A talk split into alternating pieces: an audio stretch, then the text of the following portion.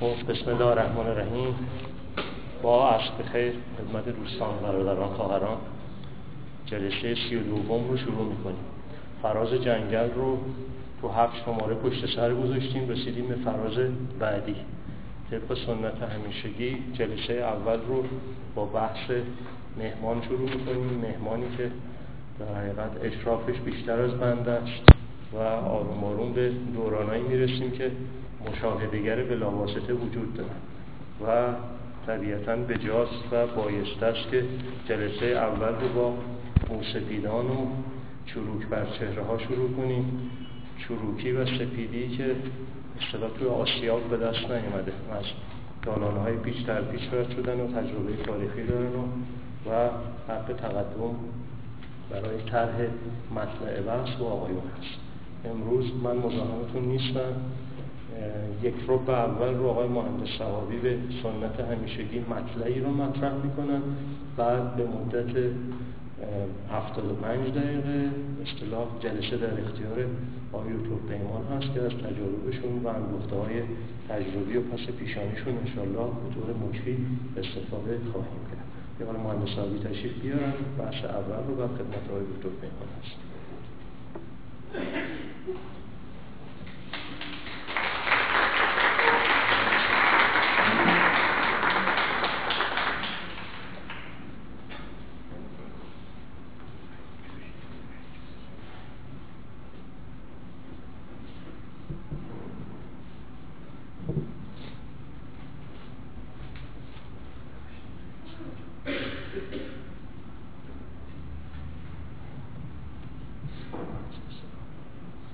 بسم الله الرحمن الرحیم با سلام خدمت فرزندان خواهران همجور که فرمودن ادیان هشت فراز و هزار نیاز شب می‌رسیم به فراز چهارم بله. بله. فراز چهارم که در واقع نهشت ملی خوانده شده. حالا علت اینکه نهشت ملی خوانده شده من چند نکته به نظر می‌رسه. در اون هزار نیازی که آقای سابق فرمودن که خب بخشش در مقاطع گذشته مطرح شده در این دوره ما نیازهای تازه ای داشتیم. اول اینکه کشور ما کشوری بود که تازه از جنگ برخواسته بود. جنگی که ناخواسته بهش تحمیل شده بود و اشغال شد کشور به واسطه قوای اسلام متفقین و در مدت حدود پنج سال تمام امور کشور ما رو تحت شعار قرار دادن و استفاده و بهرهبرداری کردن. جنگ که تموم شد قرار بود که یک حق ایران رو به عنوان اینکه پل پیروزی خودشون خوانده بودن حق ایران رو به جا بیارن. پاداش برای ایران برای کشور ملت ایران منظور بدارن.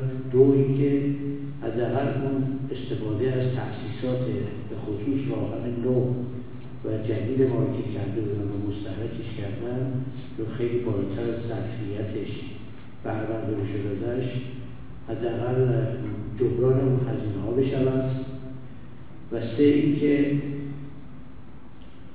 کشور ما بعد از سقوط دولت رضا شاه یه دوران دیکتاتوری پلیسی شدیدی رو پشت سر گذاشت دوران آزادی به جمله برقرار شد در کشور.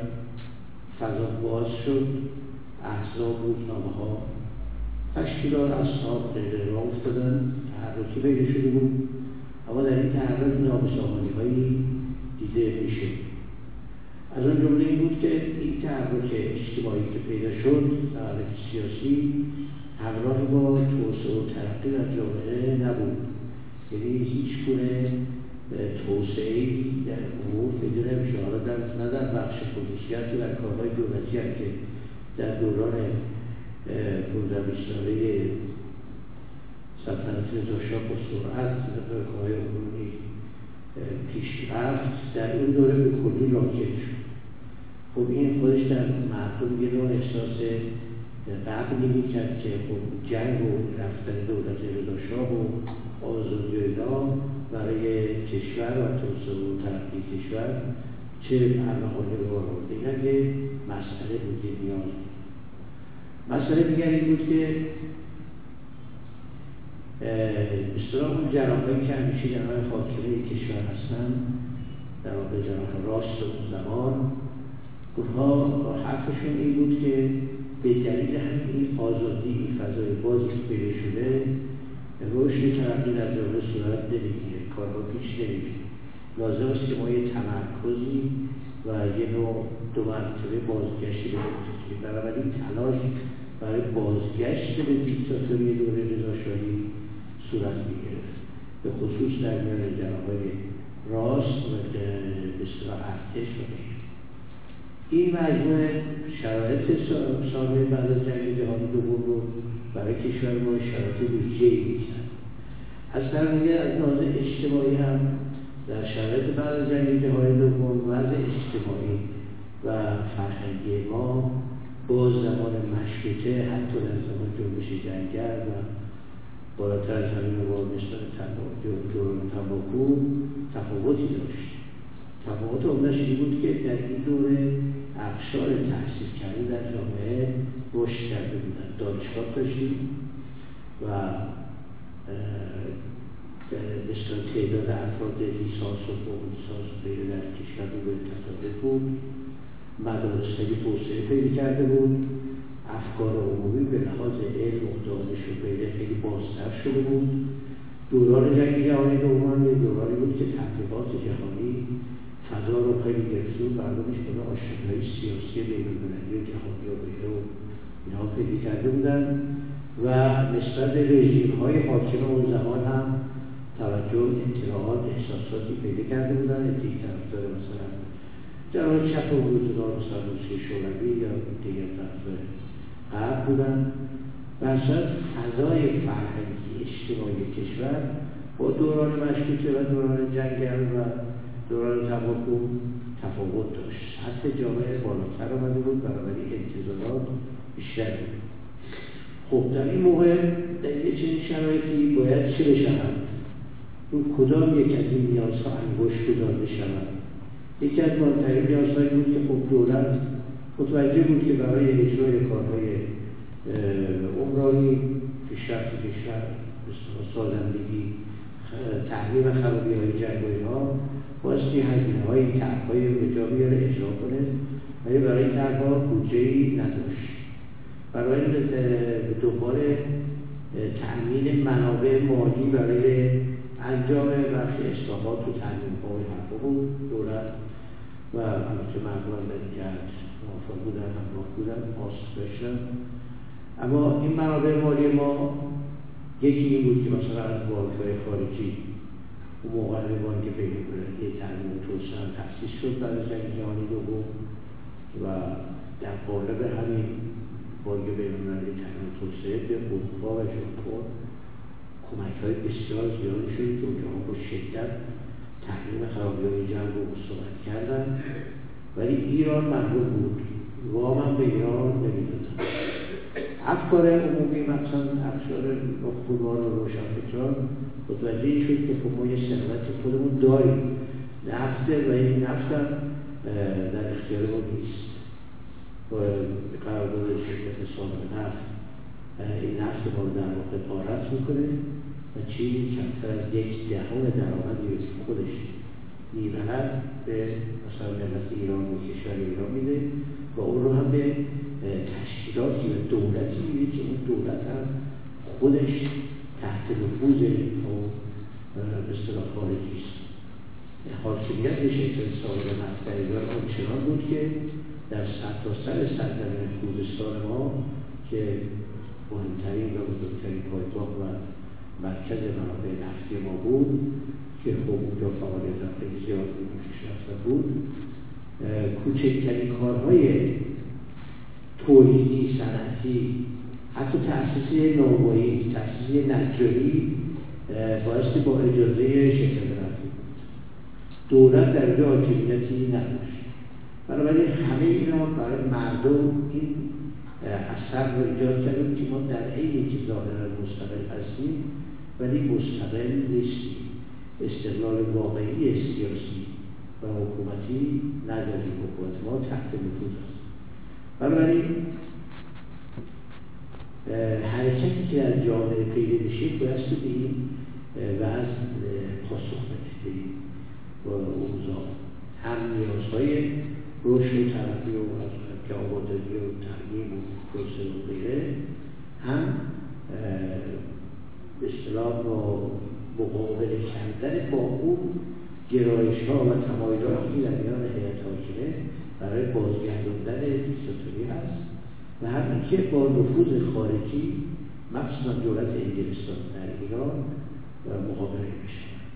این چند نیازی که ارز کردم اون موقع مسئله پس باید یه حرکتی اگر می شود یعنی شرایط اوضاع احوال ایجاب می‌کرد که اگر حرکتی می شود برای مقابله با این یه حرکت ساده مثلا یک جانبه یا یک هدفی نباشه که هدف جامعتر و کلیتری داشته باشه به بود که بعدها نام نسبت دیگی بر گذاشتن نسبت ملی اسم فراتر مشروطه خواهی یا فراتر از جنبش هم یا حتی فراتر از جنبش جنگل جنبشی که می‌خواد همه ملت برای تعمیر همه نیازهاش به پا بخیزه و همه ملت درش شرکت البته به این سادگی هم جریان نگذشت حدود ده سال به 1320 تا این کشمکش ادامه داشت تا اینکه بالاخره یک مقداری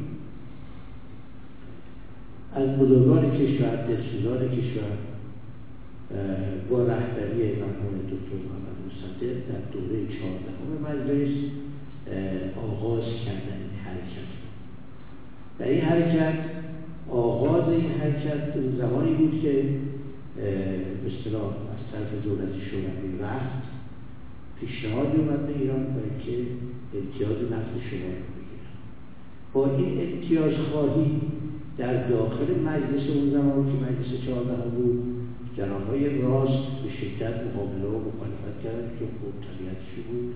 بایستی با مثلا شوروی یا طرفدارانش مقابله کنن و می‌کردن حالا که در این مورد خاص که پیشنهاد امتیاز نفت شمال از طرف شوروی ها به ایران داده شد در این مورد ادهی از ایرانی ها که تحت پرچم حزب توده ایران جمع شده بودن و خوب حزب فعال و بزرگ و فراگیری هم بود اونها دفاع کردن در اینجا دکتر مصدق در مجلس در مقابل این موضوع گیری مقابله کرد و از سخنرانی معروفی کرد که بعدها معروف شد به ترک کرد سیاست موازنه منفی.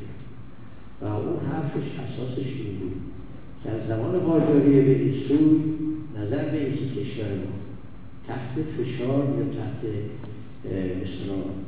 مداخله و دخالت های دو قدرت جهانی اون روز انگلستان و روسیه شوروی و روسیه چند شوروی نشده بود بشه و لذا در درون کشور در میان هیئت حاکمه ما یه عده شدن طرفدار مثلا انگلستان یه طرفدار روس و هر کدوم برای اینکه درد قدرتی پشتیبانی حمایتی برای خودشون بکنن به این قدرت های خارجی نزدیک میشون و از اونها می‌خواستن مثلا بهره برداری کنن طبیعی که در مقابل این بهره برداری که می‌خواستن بکنن باعث امتیازاتی به اون دولتی که حالا انتخاب کردن بدن لذا جریانی بود که مسابقه شده بود در کشور که مرتبا یا انگلستان از ایران امتیاز می‌گرفت و از اون طرف روز روزها فشار می آوردن و اونا متقابلا امتیاز جدیدی می‌گرفتن و دو مرتبه مسابقه در این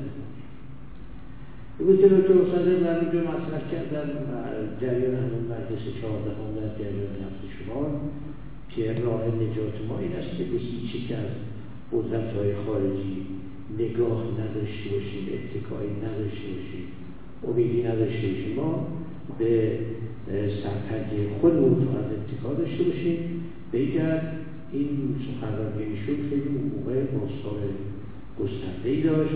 از یه طرف طوله با این حرفایشون مخالفت کرد از طرف در جنبه راست که مایل بودن که در واقع ارتباطات خودشون رو با انگلستان داشته باشه. از اون موقع این نهزت ملی ایران آغاز میشه. نهزتی که هم برای رهایی از وابستگی وابستگی به دو قدرت.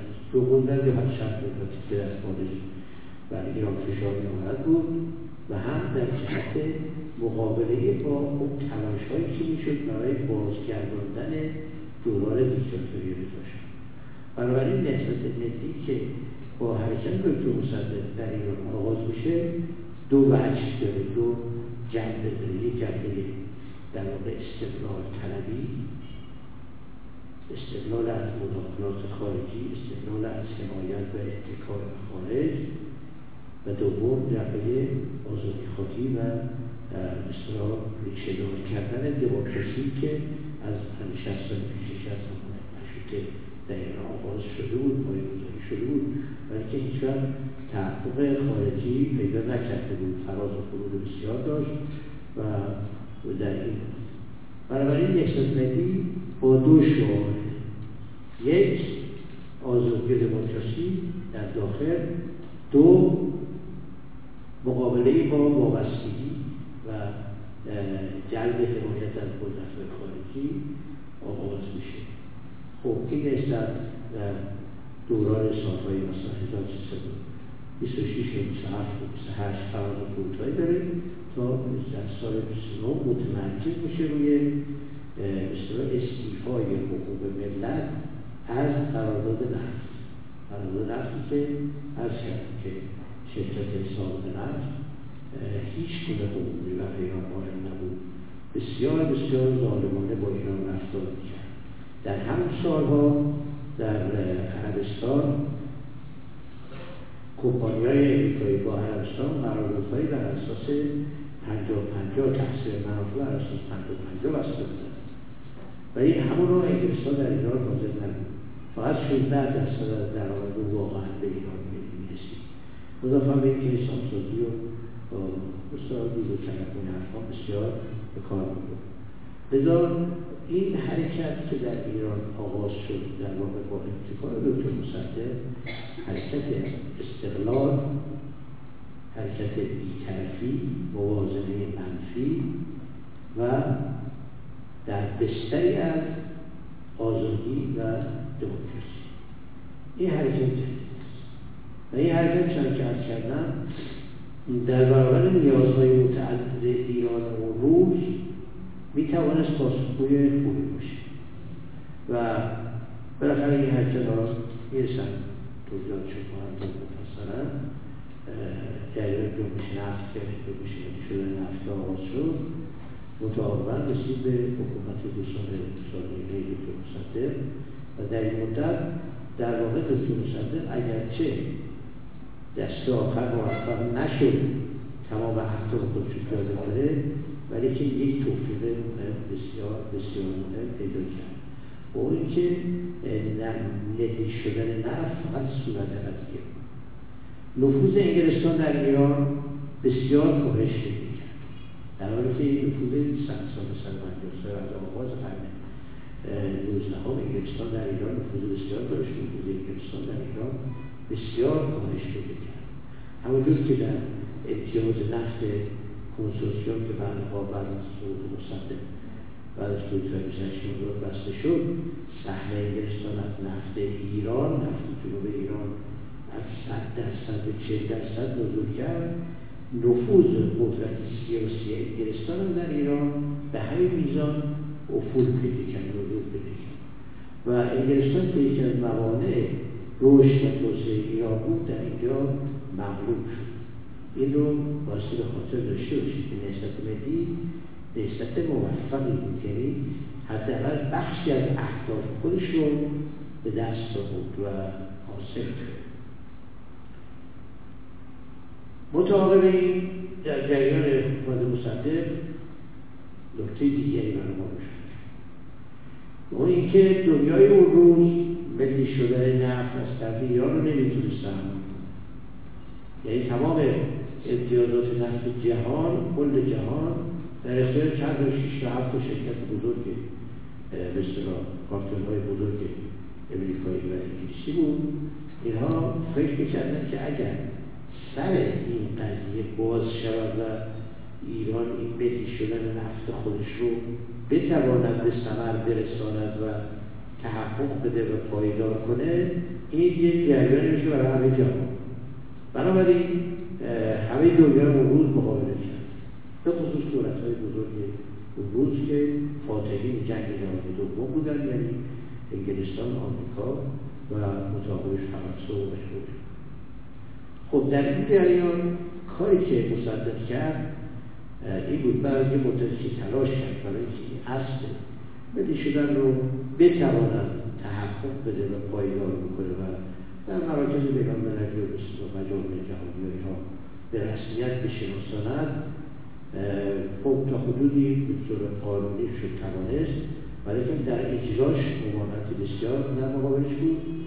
ولی توانست یک الگویی در ایران به جا بگذاره و این الگو بسیار برای بسیار بسیار برای آینده ایران که الگو به جا با اون طرح اقتصاد بدون نفت.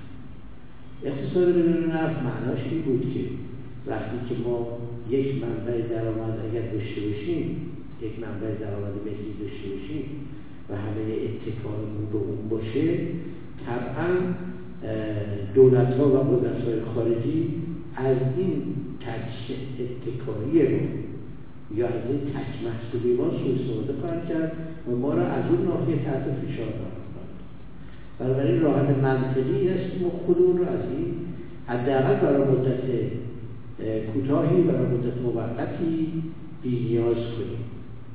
این ابتکار مصدق بود اقتصاد بدون این اقتصاد بدون فقط شعار نبود. در این کتاب بدون نفت آقای دکتر احمد خامنه‌ای خیلی خوب با ارقام آمار منحنی ها اینها نشون داده شده. که در این دوران دو ساله تحرک بسیار مهمی در فعالیت اقتصادی کشور در مورد هشت هزار شرکت در ایران در این مدت کوتاه تأسیس شد و این شرکت ها بسیارشون کارهای صادرات صادرات غیر نفتی پرداختن که آغاز شد در ایران. ولی در مقابلش کارهای تولیدی هم آغاز شد صنایع نفتسوز در ایران آغاز شد پایه‌گذاری شد و تحرکی از لحاظ تولید در کشور پیدا شد و اقتصاد بدون نفت در واقع جانمایه بود که حیات اقتصادی کشور آغاز بشود و فعال و پرنشاط پیش که خب دیدیم که قدرت های جهانی هم اینا نمی‌تونستن تحمل کنند و بالاخره این حرکت رو با کودتایی بسیار با شکست مواجه کردن ولیکن باز آثار مثبت این حرکت و حتی بعد از کودتای 28 هم ادامه پیدا کرد. خب یک چیز اولیه و اثر ساده اولشی بود. در آمد ایران از محل نفت بسیار بالا رفت. و کارهای توسعه و از کنم آبادانی شهرها و مناطق کشور آغاز شد. از سال 1934 به آغاز شد. تنقیه کشور آغاز شد. در حالی که سالها بود تعطیل شد متوقف بود. و خب همراهش رشد فرهنگی دانشگاه ها که دانشگاه در کشور رشد کرد. و در صورت این حرکت با وجود اینکه بهش حمله شد و شکست خورد مردمه برکات و آثار میگونی هم برای کشور ما داشت. حالا دیگه جزیات شد. جناب آقای دکتر پیمان تا تفسیر بیشتر با قدرت تحلیل خودشون توضیح خواهند داد. بعدش هم آقای صاحب دوباره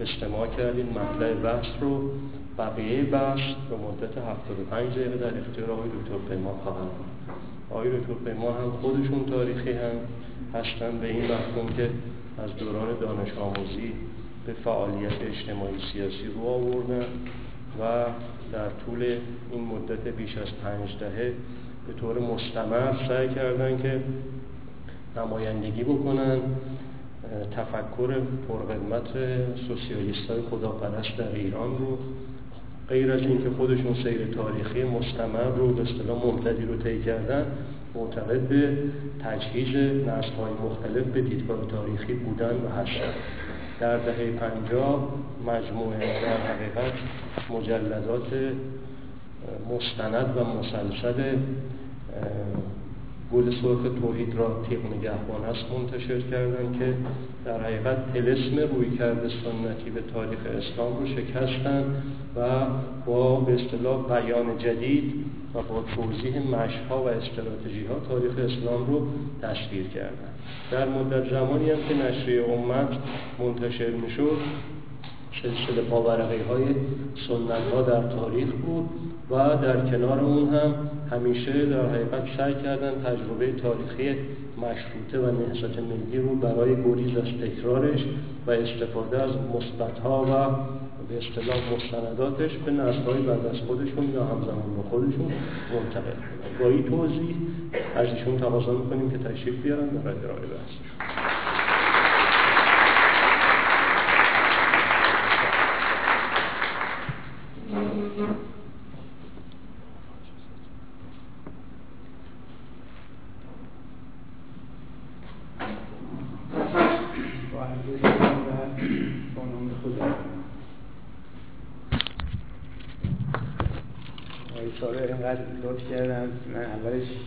کردم فکر کردم که واقعا جام تو موزه است و تاریخی شدم که باید برم توی پشت شیشای موزه البته درست هم هست. یه دور دور مردان جوانان توانایی هست مثل آقای صابر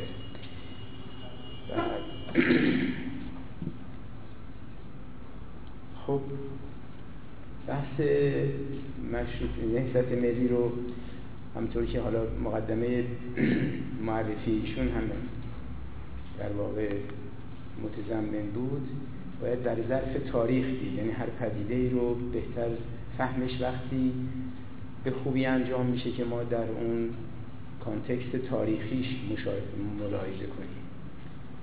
و این روش رو خب خیلی ها قائلند و ما هم باید دنبال کنیم. دلیلش هم این که هیچ پدیده ای بدون ارتباط با حوادث پیشین نیست و از حوادث پیشین تحصیل گرفته و رد پای اون تحولات در اونها حتما هست. حالا یه خود فراتر هم برویم که من به این هم قائلم. اون قضیه رو به یک ملت هست یک قوم هست.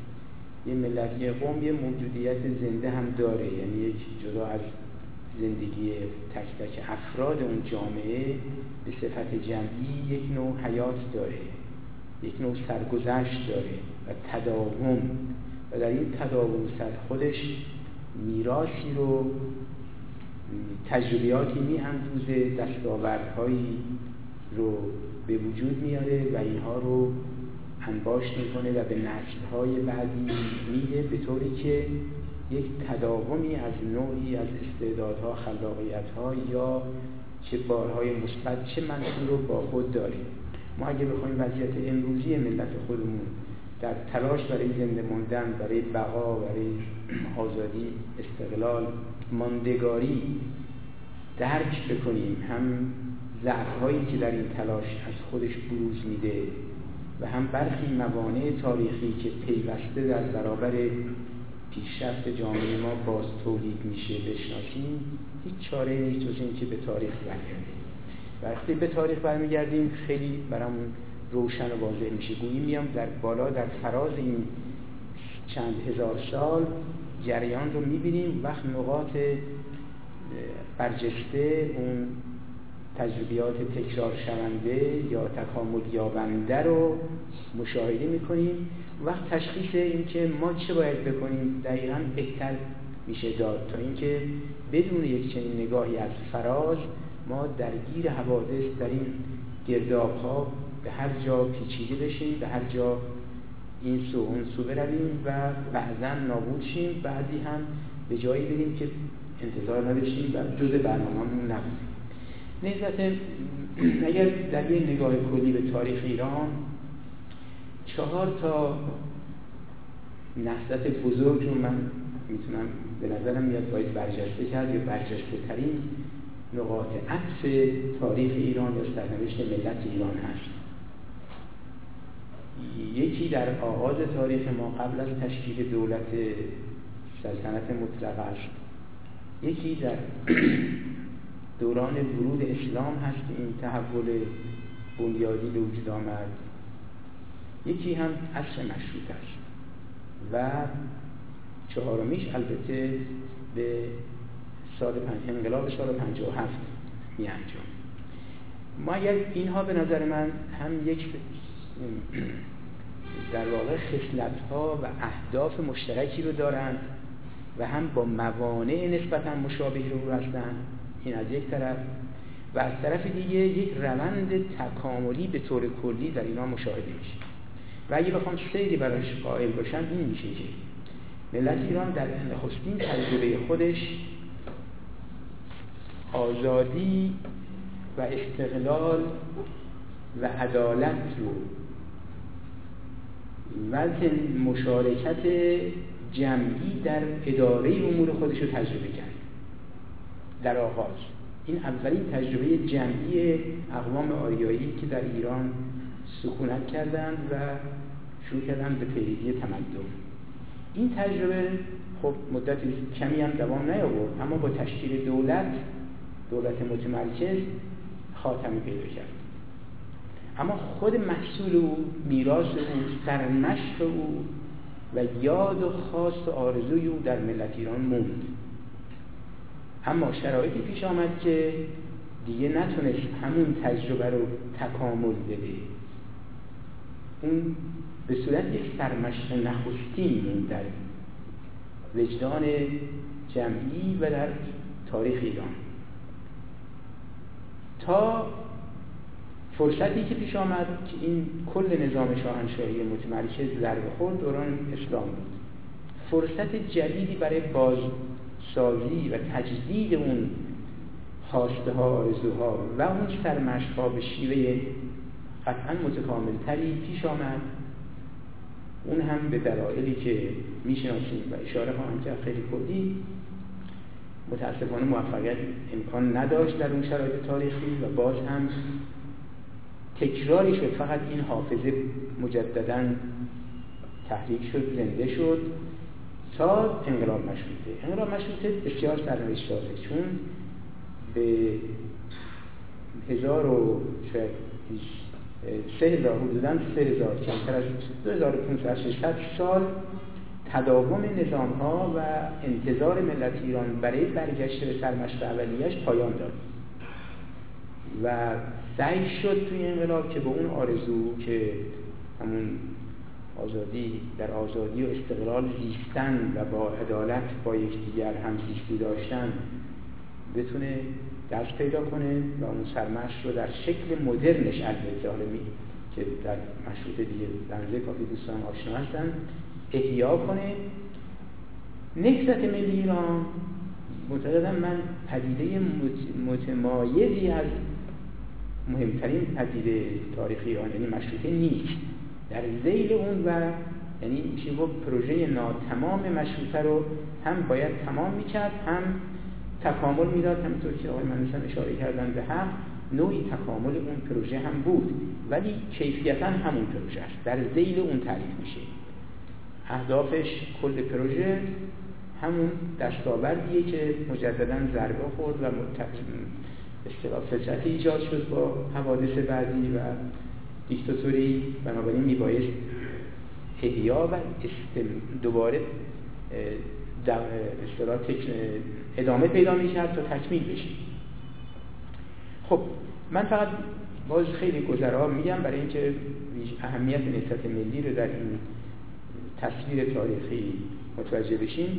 اون تجربه نخستین رو اغلب نادیده گرفته شده در اونایی که روایت تاریخ ایرانی می‌کنن تاریخ ایران رو شروع می‌کنن از ماتها و هخامنشیان که تاریخ سلطنت مطلقه و مردم نقشی ندارن و مردم اصولا جایی در این تاریخ نیستن. اولین بار که از مردم نامی برده میشه در تاریخ های معمولی دوران مزدکه که بله مردم با همراه با مزدک شورش کردن. و دیگه هیچ از مردم یادی نیست چون فقط داستان پادشاهان هست. در حالی که قضیه اینطوری نیست. شروع با مردم بوده. می‌دونید آریایی ها وقتی آمدن اقوام کوچ نشینی بودن شبان شکارچی شبان دامپرور و بعد استقرار بگم در فراک ایران و نوای ایران یا حالا نظریه های دیگری که قبلا بودن مهم نیست ولی هرچی بوده یک دوره دوره شکار و دامپروری و سید بوده تا کشاورزی آغاز میشه در مناطق مستعد استقراری به وجود میاد و قبایلی شروع می‌کنن به کشاورزی. این واحد کشاورزی که ایجاد میشه که دیگه اولین پایه های تمدن جدید یعنی تمدن کشاورزی که درازترین تمدن تاریخی به وجود میاد. در این همین آزمون که چندین قرن طول می‌کشه در سراسر ایران نقاط مختلف این واحدها ایجاد میشه شیوه زندگی مردم این تحول که تلاش برای این بودی که از اون شرایط سخت دامپروری و به کشاورزی که تولید مرحله تولید محصول هست به جای گردآوری و استفاده از طبیعت و مقابله با چی؟ بزرگترین مانعی که اون زمان بلا فاصله بود مسئله خشکی آبها در ایران کمبود باران که باید با این مقابله می‌کردن تا بتونن آب کافی برای کشاورزی دست بیارن. در این مبارزه فوق العاده سخت و دشوار که نتیجهش یک ابداع بسیار بزرگی برای این و اقوام مشابهی در کل آسیای مرکزی بود و اون تو احداث قنات بود. این موفقیت بزرگی بود که نصیب اینها کرد و پایه های تمدنشون استوار شد و یک امنیت نسبی داد. من اینجا می‌خوام به یه نکته اشاره کنم. ببینید مردم در اینجا اشتراکی زندگی می‌کردن. زمین ملک خصوصی هیچ کس نبود برای مشاع بود بین همه. محصول بین همه تقسیم شد همه کار می‌کردن و بهره میبردن. مدیریت هم بله رئیس قبیله یا چی پدر خاندان و با همراهی شورایی از ریشسفیدان و محممین قوم که اداره می‌کردن. نوعی میشه گفت حالا به تعبیرهایی که به کار رفته دموکراسی ابتدایی یا یک نوع نظام شورایی اولیه که بهتر باید بگیم همین بود. بنابراین در مدیریتشون هم کم و بیش همه با گفتگوهای آزاد در اون جامعه کوچک شرکت داشتن. پس هم برابری بود و هم نوعی مشارکت در مدیریت و تصمیم وجود داشت و به اضافه آزادی. ببینید این نکته همه دوستان باید بدونیم که ملت ایران جز معدود ملت هایی که هرگز بردگی نکرده. یعنی به مقیاس یک ملت به بردگی کشیده نشده. با آزادی شروع کرد و آزادی شد به رغم شرایط دشوار و محدود حفظ کرد. تا که بسیاری ملت ها درشون حالا البته همه نه ولی به بردگی کشیده شدن. یا اقوام در ایران هم اگر بردگی وجود آمد در سر جنگ ها شکل بسیار فرعی و حاشیه‌ای داشت نقشی در تولید نداشت. تولید که اصلش کشاورزی بود همین وسیله دهقانان آزاد انجام می‌گیره. خب بنابراین آزادی برابری عدالتی وجود داشت اولیه و مدیریت جمعی اما ببینید این خیلی اولیه. بود نکته که مهمه اینو می‌کنه یک سرمشق تاریخی در وجدان ملت ایران پایدار می‌کنه نهضت فرهنگی دینی زردشتی اگر این نبود خب همه اینا رو می‌شد توجیه کرد ناخداگاه ناخواسته ناهوشیار این کارا انجام شده. مثل هر پدیده طبیعی. این خیلی برجستگی نداره. یه دوره اولیه بوده زندگی ساده بوده کم بوده همه با هم مشارکت داشتن این کارا رو می‌کردن. اما آمدن دین زردشت این رو در خداگاهی جامعه ایرانی در آورد. چون اینها رو با یک دعوت در اتصال به امر متعالی یعنی خداوند و آموزه هایی که آمد و اینها خودشون رو مخاطب خدا دیدن بر وضعیت انسانیشون آگاه شدن. این بسیار مهمه. چون دائما در اون آموزه ها که هنوز در گات ها هم هست اصلی ترینش اینا مخاطبن. وقتی انسان مخاطب قرار می‌گیره از طرف یک چنین نیرویی به عنوان یک انسان از حالت یک شی یک موجودی در سطح موجودات طبیعی خارج میشه. از ناخداگاهی به خداگاهی میاد. و از اون آزادی که ناخداگاه از ارزش جایی نداره به آزادی واقعی یعنی احساس آزاد بودن و احساس انسان بودن می‌رسه. این تحول در قوم ایرانی اتفاق افتاده. حالا من حقانیت منظور اینه نیفتاده ولی منظورم مال ایرانه. بنابراین این احساس آزاد بودن احساس انسان بودن بسیار با ارزشه شما یک بار که تجربه کنید در یک تجربه معنوی انسان بودن خودتون رو بفهمید یعنی وجود داشتنتون رو دریافتید. ما می‌تونیم وجود داشته باشیم بدونی که مثل طبیعت. یک نوع بود باشیم ولی وقتی که می‌فهمیم وجود داریم به عنوان یک انسان تازه وجود انسانی داریم. این بسیار متفاوته با اون نوع وجود داشتنی که همه پدیدهای طبیعت هم هستند. این نوع هست بودن انسان بسیار اساسی است. و همین جوهر آزادی و استقلال وجدان و خلاقیت هایی که بعدا بیاریم خب وقتی این این اتفاق رخ داد و این آثارش نوشته هاش همه در نخستین مکتوبات به خصوص در همونطور که گفتم اولین اسناد زرتشتی هست و باید اینا رو مطالعه کرد. اینا در این زمان با چند پدیده مواجه بودن. این آموزه های دینی حمایتشون می‌کنه در این جنبش بزرگ زیستی و رستاخیزی واقعا بوده.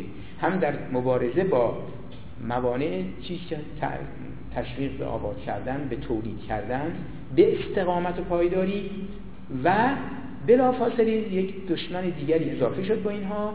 حجوم اقوام کوچ بیابانگرد اونایی که هنوز به کوچی شبانی ادامه می‌دادن که دائما به اینا حمله می‌کردن غارت می‌کردن چون اونا کمبود داشتن مسائل مشکلات خودشون. این یک خطر بسیار فوری شد. یعنی به محضی که اونا تونستن بر کم آب بود آب غلبه کنن با نهرسازی و کانالسازی و اینجور کارا و موفقیت خوبی به دست آمد با این خطر روبرو شدن و پیوسته امنیتشون به خطر افتاد. پدیده ای به نام ناامنی که تا امروز چند دندان از گلوی ملت ایران متاسفانه باز نکرد و به شدت روان و جسم و وجدان فردی و جمعی ما را آسیب این ناامنی که تکرار شد دفاعهای پراکنده موثر دیگه نبود. هر گروه ها کم بودن دیگه. یه قبیله دو خاندان سه خاندان اینجا اونجا دفاع می‌کردن در اون گازها آموزه های بسیاری در برای مقاومت بر برابر اونها هست شدید. اونها دروغ پرستان نام داده شدن با رهبران دینیشون با رهبران سیاسیشون دستور مبارزه و مقاومت داده می‌شد و اینا ایستادن. قرنها ایستادن. قرنها ایستادن. در ادامه مقاومت سیری که اتفاق افتاد نظامیگری غلبه کرد. اینا رو خوب دقت کنید تجربه بسیار مهمی است وقتی مردم که واحدهای اجتماعی خودشون رو داشتن خود فرمان بودن شوراهای خودشون نظام به اصطلاح قبیله‌ای خودشون رو داشتن اینا نتونستن دفاع کنن. خب یعنی در جنگ دائم قرار گرفتن نیروهای نظامی جنگجو فرماندهان خوب جنگجو نقش بالایی داشت بودن در نظام نقش بالایی اینها امتیازاتی رو خود به خود به اینا داد. اولین تمایزهای طبقاتی با همین اشرافیت نظامی که به ضرورت جنگ و دفاع به وجود آمد. خود به خود وجود میاد دیگه. بعد اتحاد اینها برای باز هم مسلحت بهتر مبارزه کردن که شون به ایجاد پادشاهی ها و سرانجام شاهنشاهی که بحث مفصلی جدایی داریم. از این زمان چند چیز ملت ایران از دست داد. یکی خودفرمانیش بود که مدیریت خودش خب طبیعتا سیاسی از دست داد. مالکیت خودش رو بر زمینش از دست داد. همه در تملک دولت یا پادشاه درآمد عمدتا. درسته؟ استقلالش نسبی آسیب دید ولی یه چیز رو حفظ کرد که این بسیار مهمه. خب اون پادشاهی طول کشید قرنها که می‌دونید اما اون چیزی که کرد باز مهمه تمام دوران پادشاهی ایران تا تا اواسط ساسانیان چه دوران هخامنشی چه سلوکی چه اشکاریان عرصه تولید خوب دوستان توجه کنید که اونجا که تولید میشه عمدتا روستاها بود و پیش بران اینا از مداخله مستقیم قدرت یعنی نظام سیاسی برکنار موند و مردم ایران مردم ایران مردم مولد ایران مولد ایران در اونجا استقلال خودشون همچنان تجربه می‌کردن و کمی آزادی خودشون بود. نسق ها رو خودشون می‌کردن. نظام تولید آبیاری تقسیم ها خب محصول باید می‌دادن. حق مالکانه بهره مالکانه خراش اینا رو می‌دادن. اما اون بخش در اختیار خودشون موند و همین عمده ترین رمز ماندگاری به نظر من جامعه ایرانی و ملیت ایرانی چون حکومت ها حالا میگه اونها دفاع کردن حفظ کردن ولی تلاطم های سخت یه دوره یونانیان آمدن مقدونیان خب نزدیک کمتر از دو قرن و خورده سال گرفتن. بعد عرب ها بعد مغول ها و ترکان خب خیلی طولانی شد. هر ملت و جامعه دیگری در یک چنین تصرف و اشغال دراز مدت چند قرنی ساده از بین میره. سادگی معلوم نیست بمونه دیگه. بعدم همچنان به یک ملت یک هویت ملی بمونه. حفظ کنه. چند عامل بوده؟ حالا عوامل اصلیش فرهنگی معنویش میگم. این بخش مادیش دارم میگم. بخش همین نیروهای مولدی که در شهر و روستا به تولیدشون در اون استقلال نسبی ادامه دادن اینها هستند که مردم واقعی ایرانند.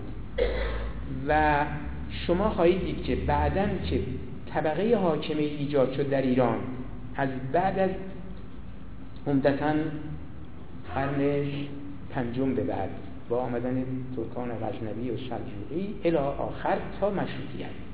دیگه پادشاه اون طبقه حاکم بافتش اشایری است طایفه است مربوط به طایفه های چی؟ دامپرور شبان در حالی که حکومت های قبل اون حالا از دو قرنی که مستقیما خلافت سلطه داشت بعدش حکومت های ایرانی ایجاد شد اینا خواستگاه مردم ایرانی دارن یعنی پیشوری روستایی دارن.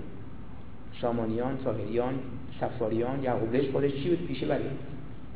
اینا ایرانی به مرموم یعنی پایگاهشون خواستگاهشون نیروهای مولد ایرانی این عجب اشاره می‌کنم میگذرم برای که تفاوت ها بسیار تاثیرگذار در تاریخ ایران و معناداره. یه اشارهش می‌کنم. بعضی آمدن می‌دونید حالا قضاوتی راجع مردم ایران میشه که مردم ایران اینن اینن به خصوص این قرنهای اخیر که قارت می‌کنن تنبلن در نمی‌دونن خودفروشن دیوانه پرستن خیلی صفات دادن به اینها. خیلی صفات دادن. دیگه خوندیم و برخی آمدن اینها رو صفات ذاتی ایرانی ها دیگه تلقی شده جا افتاده. در حالی که چنین نیست. بخش عمده این صفات در درجه اول جا از مرکزی که تولید شده این حکومت های توایفی است. اونم دلیل داره نه اینکه ذاتا بد بودن دلیل اقتصادی اجتماعی داره سیاسی. چون اقتصادشون چون تولیدی نبوده. شیوه به دست گرفتن حکومتشون نظامیگری غلبه و زور بوده. و حفظش هم با غلبه و زور بوده زندگیشون هم با خراج و باج میگذاشتیم این شیوه زیستن آثاری داشته اخلاقی که به کل بدنه هم بدنه حاکم مدیران سرایت کرد و تمام کسانی که به نسبتی نزدیک بودن به اینها. این اخلاقیات آمد و آثار نتایجش رو ما هنوزم بعدا در کل نظام اداری ایران گرفتارش هستیم. اما این ربطی به نیروهای مولد ایران نداره. اونا کم و بیش اثر گرفتن اما نه به این صورت. ما آثار دیگرن خب من این از جهت گفتم که حالا این سرمشق اولیه در آمدن اسلام یک بار دیگه باز تولید شد دوره بسیار کوتاه. اسلام وقتی آمد به رغم اینکه در ایران نظام متمرکز شاهنشاهی بود در روم امپراتوری متمرکز روم هر دوی نوع امپراتوری بود در عربستان اشرافیت قبیلی حاکم بود که اون بیش می‌دانید یک نظام شورایی مطرح البته از شکل بیرونیش از همون جامعه عربی گرفت ولی محتوایی که بهش بسیار مهم بود. این محتوا به جای اینکه شوراها با اشراف سران قبایل که اشرافیت قبیلیش تشکیل بشه از طرفی اعضاش با چین بودن نخبگان فکری سیاسی جامعه بودن مهاجر انصار یا اهل حلوه. اونایی که مبارزه کردن به آگاهی رسیدن از هر قبیله و نژاد هر جنس فرق نداشت. یعنی اینجاست برخواستن از بطن مبارزه اجتماعی درون جامعه بدون تمایزات طبقاتی بدون تمایزات قومی، نژادی، جنسیتی و مرز. این شد شورا. حالا من راجع به ویژگیاش بحث نمی کنم که وقت نیست.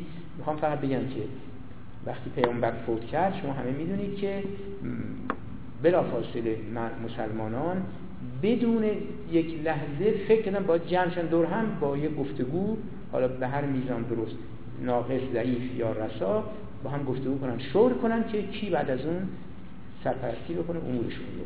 و این هم در قرآن بود هم در شیعه پیامبر و عمدتا مدلش هم در جامعه سابقه داشت. نظام شورایی بود. و این تا دوران چهار خلیفه اول وفادار موندن به رغم اینکه نقایص زیاد داشت. ولی اصلش کاملا محفوظ بود. یعنی اینکه یک بار دیگه اون سرمشق اولیه که از جامعه به وسیله شورایی از برجستگان و نخبگان مورد اعتماد مردم اداره میشه و اینها بینشون هم برابری که می‌دانیم پیامبر اینا رو برابر و برادر کرد. همه چیزشون در هم سهیم شدن هم آزادن از تمام وابستگی هایی به قبایل به اربابان به سنت به آب و اجداد به نظام طبقاتی همه آزاد شدن و شرک و, و خداگاه. آزاد نسبت به این وضعیت انسانیشون. درست مثل اون سرمشق اولیه که در نهضت زردشتی اولیه ایران اتفاق افتاد. لحظاتی بیش دیر نپایید وضعیت جامعه چیزی مشابه اون البته متفاوت. درگیری های سخت قبیله‌ای که نیروی نظامی باز می‌تونست تعیین کننده باشه متاسفانه کار از دست مردم در میاره اینجا توجه کنید یه عامل مهم. هر زمان که عامل تعیین کننده در سرنوشت جامعه و تعیین ساختار سیاسی درگیری نظامی میشه برنده معمولا نیروهای مولد و توده ها نیستن چون اونا وقت اصلیشون صرف تولیده صرف اندیشیدن صرف کار یدی فکری اونا همه وقتشون صرف نظامیگری نمی کنن. اون زمان اقوام یابانگر همش در سید و شکار بودن جنگجو بودن سوار اسب و پرقدرت زمان اسلام باز همینطور. قبایل جنگجو وقتی درگیری جنگ شد جنگجوترین ها باید پیروز می شدن که اسلحه داشتن نیرو داشتن عصبیت داشتن. بنابراین وقتی ساختارهای اجتماعی اقتصادی به نحوی است که وزن سنگین رو همچنان می‌دهد به نیروهای جنگاور برنده حاکم کسی که در میدان جنگ پیروز میشه. حق با کسی است که در نبرد نظامی پیروز میشه؟ و این بعد از این قضیه سرمشق دوم یعنی دور اسلام یه اصلا شد. چون انقدر این تکرار شد که عنوان یک اصل. کسی حق دارد که پیروز شده. پیروزمند صاحب حقه. مشروعیت حکومتی پذیرفته است یا حکومتی مشروع است که در جنگ با رقبایش پیروز شده آمده قدرت رو گرفته. این شد اساس نظام سیاسی و توری نظام سیاسی در ایران بعد از اسلام تا مشروطیت. خب این دومی حالا می‌رسیم مشروطه که دیگه مفصل بحث داریم که مشروطه خاصش چی بود؟ این بود که به این دوران به این معنا که امنیتی رو که مردم ناگزیر به وسیله حکومت های متمرکز دوست داشتن به دست بیارن در برابر حجوم اقوام و دائم این امنیت به طور نسبی وسیله شاهان به دست آمد. اما خود همین سیستم نظام سیاسی باز تولید ناامنی می‌کرد. چون هم جنگ ها پیوسته تکرار باید می‌شد. هر جا اینا می‌رفتن کشور گشایی می‌کردن متقابلا باید جنگ اتفاق میافتاد. یعنی باز هم اون کشور به محض قوی می‌شد جنگ می‌کرد. هر قومی رو که سرکوب می‌کردن به عقب میروندن اون منتظر فرصت بود که باز برگرده. یعنی این شیوه تو ایجاد امنیت که چندین قرن تا اسلام طول کشید و بعدش هم باز تکرار شد درست امنیتی می‌داد و هر یک کاری می‌شد. اما امنیت با ثبات نمی‌داد. ثبات پایدار نمی‌داد. بنابراین چون نمی‌داد پایدار ترس از ناامنی. خوب دقت کنید. ممکن اون به صورت عینی دیگه وجود نداشته. حالا پادشاه قلیب حاکم اقوام پس رونده پیروز شد در میدان جنگ. ولی ترس از مورد تجاوز قرار گرفتن مورد اشغال قرار گرفتن در وجود جامعه ایرانی قوم ایرانی نهادینه شد. متاسفانه. و این ترس درونی و ناامنی درونی آثار رفتاری بسیاری ایجاد کرده که تا امروز در رفتار و کنشهای ما دفاعی ما و جمعی ما حضور داریم و ما آثار آسیبش رو داریم تجربه می‌کنیم. خب این می‌خواست مشروطه بگه که به جای اینکه شما امنیت رو واگذار کنید اون برگردین خودتون منتها این بار خودتون همه با یک اتحادی بین همه نیروها و طبقات به جای اون تفرق یک واحد ملت ایران به وجود بیاد. ضمن اون تکسر یعنی تکسر قومی در یک واحد ملی جمع بشه. اراده عمومی تبلور متضمن آنچنان قدرتی باشه در نام قانون و پارلمان و قانون اساسی که بتواند امنیت رو برای همه تأمین کنه و آزادیشون استقلالشون همه رو حفظ کنه. این خب پدیده مهمی بود. درسته که گفته میشه این مدل از غرب آمد. راسته. پارلمان قانون اساسی به این صورت از غرب آمد و آزادی خواهان گرفتن. ولی یادمون باشه که خواست استقلال و آزادی و خودفرمانی درون وجدان جمعی ایرانیا بود.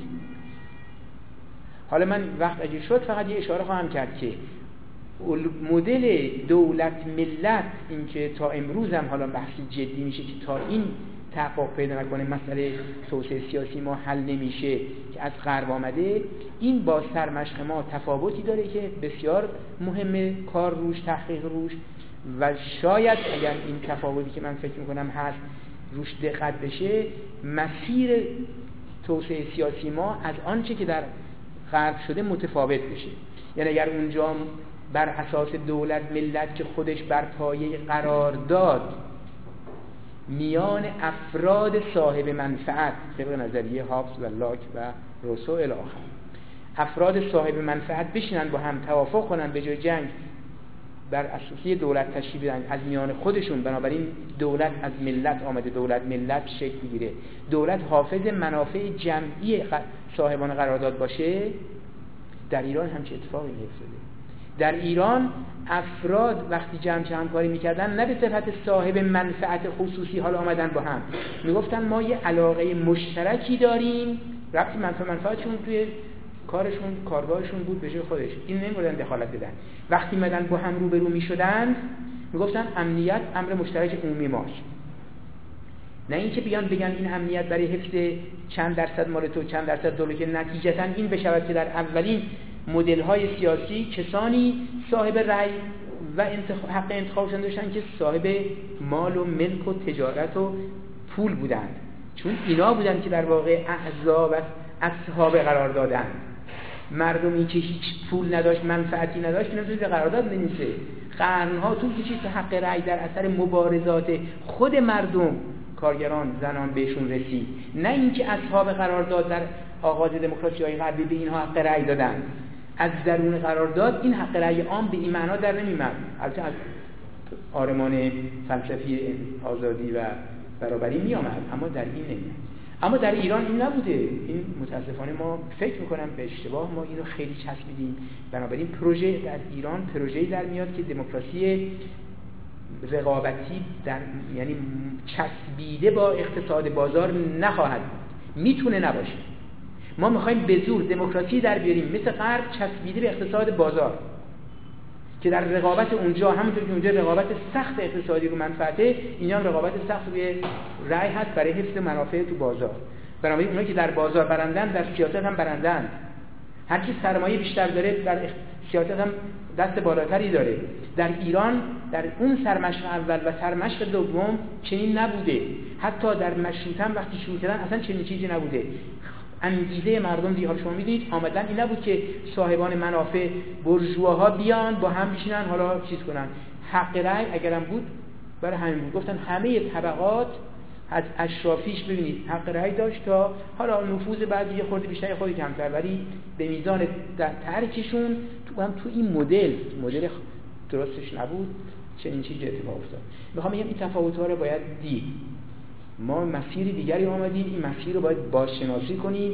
سرمش اولیه رو بدونیم که در وجدان ما هست و روحیه ملت ما آمادگی اینو داره که جدا از منفعتهای شخصیش بر اساس خیر عموم منافع ملیش و همدردی جمعی و انسان دوستانه با هم مشارکت کنه با هم جامعش اداره کنه. یعنی برابری برادری و آزادی رو و خودفرمانی رو به دست بیاره. آزادی دموکراسی با عدالت و برابری همراه باشه. نه یکی بدون دیگری. خب انقلاب مشروط هم به نظر من مضمون اصلی خاص مردم هم اینا با هم بود. و روحیه ورود مردم به انقلاب همین بود. چون که در ورود به نهضت ملی هم روحیه همینه باشه و دکتر مصدق هم که یک عنصر از تبلور وجدان جمعی ملت ایرانه در نهضت ملی ورودش با همین اهداف آرمان های تاریخی ملت ایران. حالا من اشاره می‌کنم. پس ما این دو تجربه رو داریم مشروطه هم داریم خب اتفاقاتی که افتاد ببینید گذشته چه اتفاق افتاد که این سرمش دنبال نشد؟ بحث تاریخیش اشاره کردن کافیه.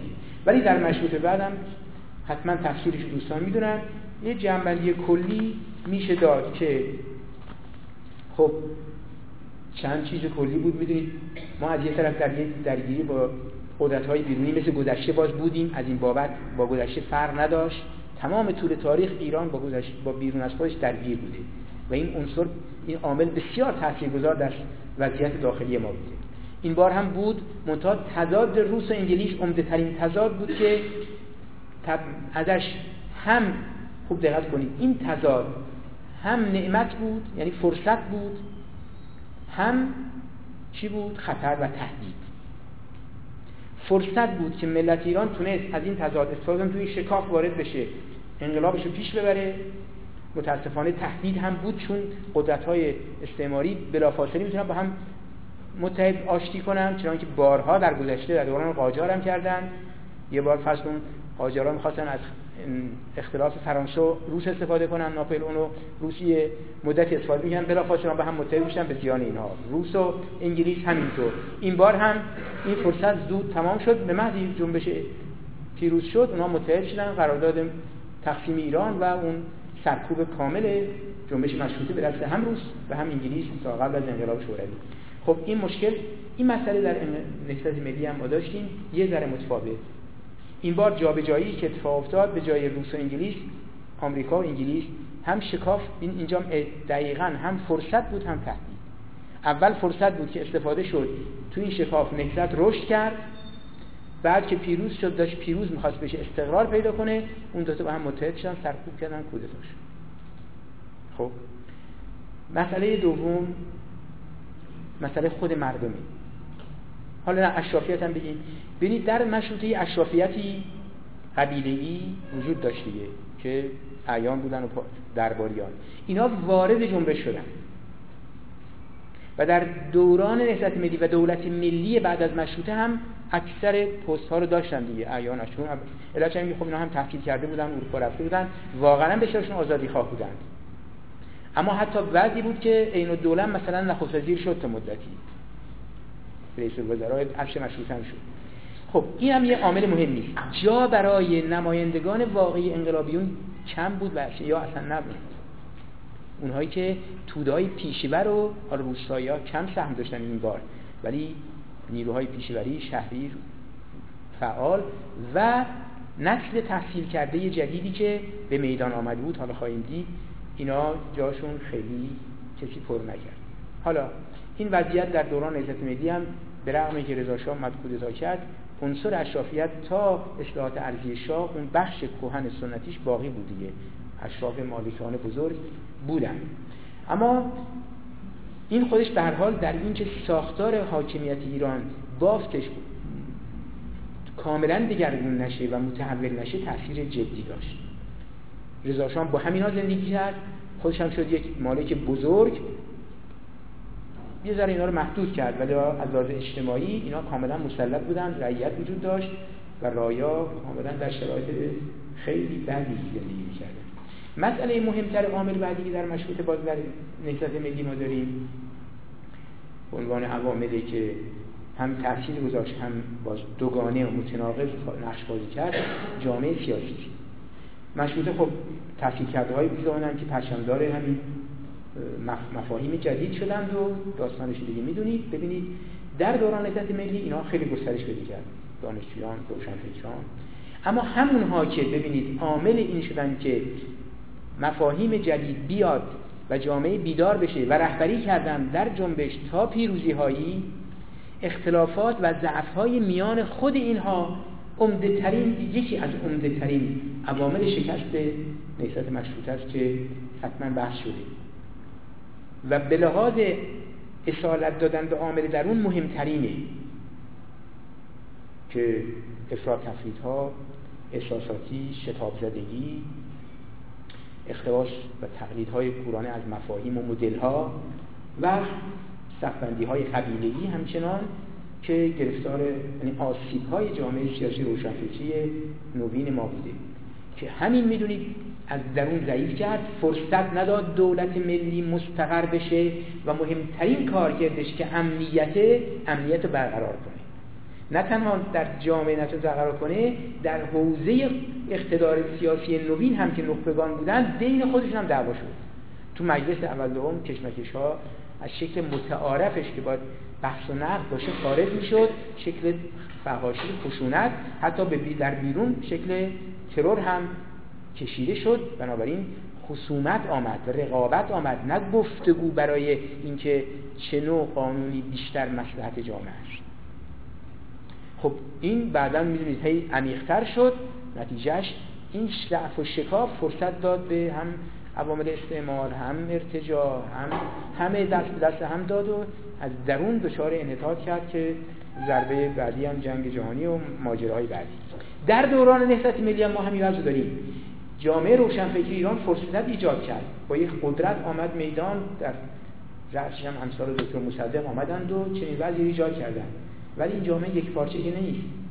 همین جامعه تضادها و ضعف‌های درونی خودش می‌دونید بزرگترین عاملش این است نهضت ملی باز هم ما با دشمن خارجی روبرو بودیم. این بار نه نیروی نظامی مستقیم مداخلات انگلستان و امریکا بعدش و دیگران.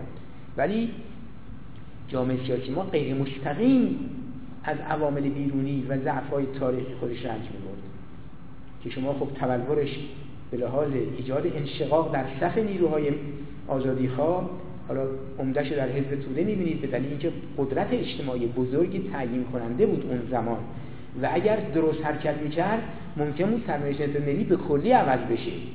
از این جهت اهمیت داره.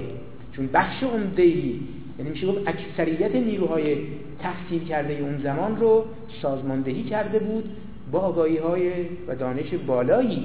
و این بسیار مهم بود. اگر در اختیار نهضت ملی بود نهضت ملی توانایی بالایی برای حفظ خودش و تثبیت موقعیت خودش در سازندگی در دفاع می داشت.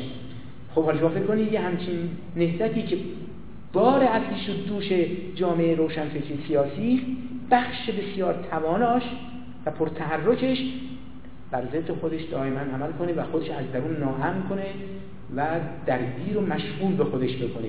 آنچنان مشغول کنه که فرصت و توان کافی برای مقابله با توطئه های دشمنان شناخته شده تاریخیش مثل ارتجاع استعمار به دست نیاره. خب این هم یکی از اون عوامل مهم بود که مطرح بود.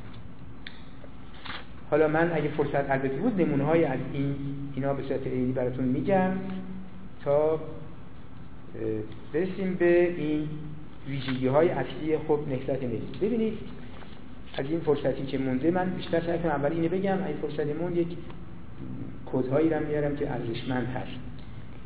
نهضت ملی همطور که اشاره کردن آقای مهندس صاحبی هم خب همون سرمشق تاریخی رو در وجدان خودش داشت منتها در چارچوب طبیعتا قانون اساسی مشروطه می‌خواد حرکت کنه که مدل پیروزی بود و استقرار پیدا کرده یعنی مردم دوباره آزادی و استقلالشون رو به دست بیارن در درجه اول. و از مداخله بیگانه و حاکمیت استبدادی نجات پیدا کنن خب دو مصدق البته دقت کنید یه کار مهم کرد که این خیلی به حس به چشم نمیاد که اون معنایی که در زیرش نهفته. ما می‌خوانیم که دکتر مصدق مثلا به جامعه به دهقانان می‌رسید با اون لایحه طرح مشارکت دادن روستاییان در سهم اربابی. 20 درصد سهام 20 درصد از محصول رو واگذار کرد به دهقانان به روستاییان در حالی که قبلا همش دست مالی از سهم مالک 20 درصد تشکیل شورای ده. اولین باری که دکتر مصدق شورای روستایی می تشکیل بشه. و روی انجمنهای ایالتی ولایتی که از قبل مطرح بود جز برنامهشه که فرصت پیدا نکرد گسترشش بدیم. خب ببینید این از نظر نهادسازی در نظر داشته باشیم بیان رو تکی کلامهاش و تکیه هایش در کل جنبش. می‌دید دکتر مصدق در لحظات حساس به کرات میگه من به کی تکیه دارم؟ میگه ملت ایران. اینو فقط شعار نمیده. این واقعا تفاوت هست. خیلی شعار میدن ما به من به من اتکاع مردم نیروی مردم چی چی.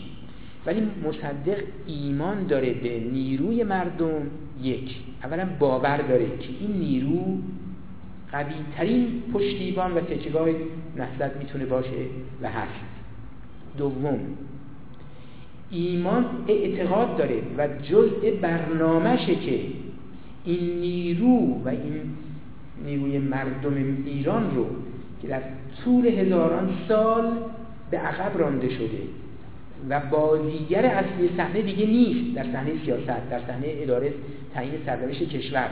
رفته کنار حد درصد در همون عرصه تولید خودش هست و زندگی خصوصی یا فضاهای مذهبیش تازه اونجا باز به شکل ضعیفی. اینو برگردونه باز به جایگاه اصلیش بازیگر اصلی میدان تصمیم گیری بکنه.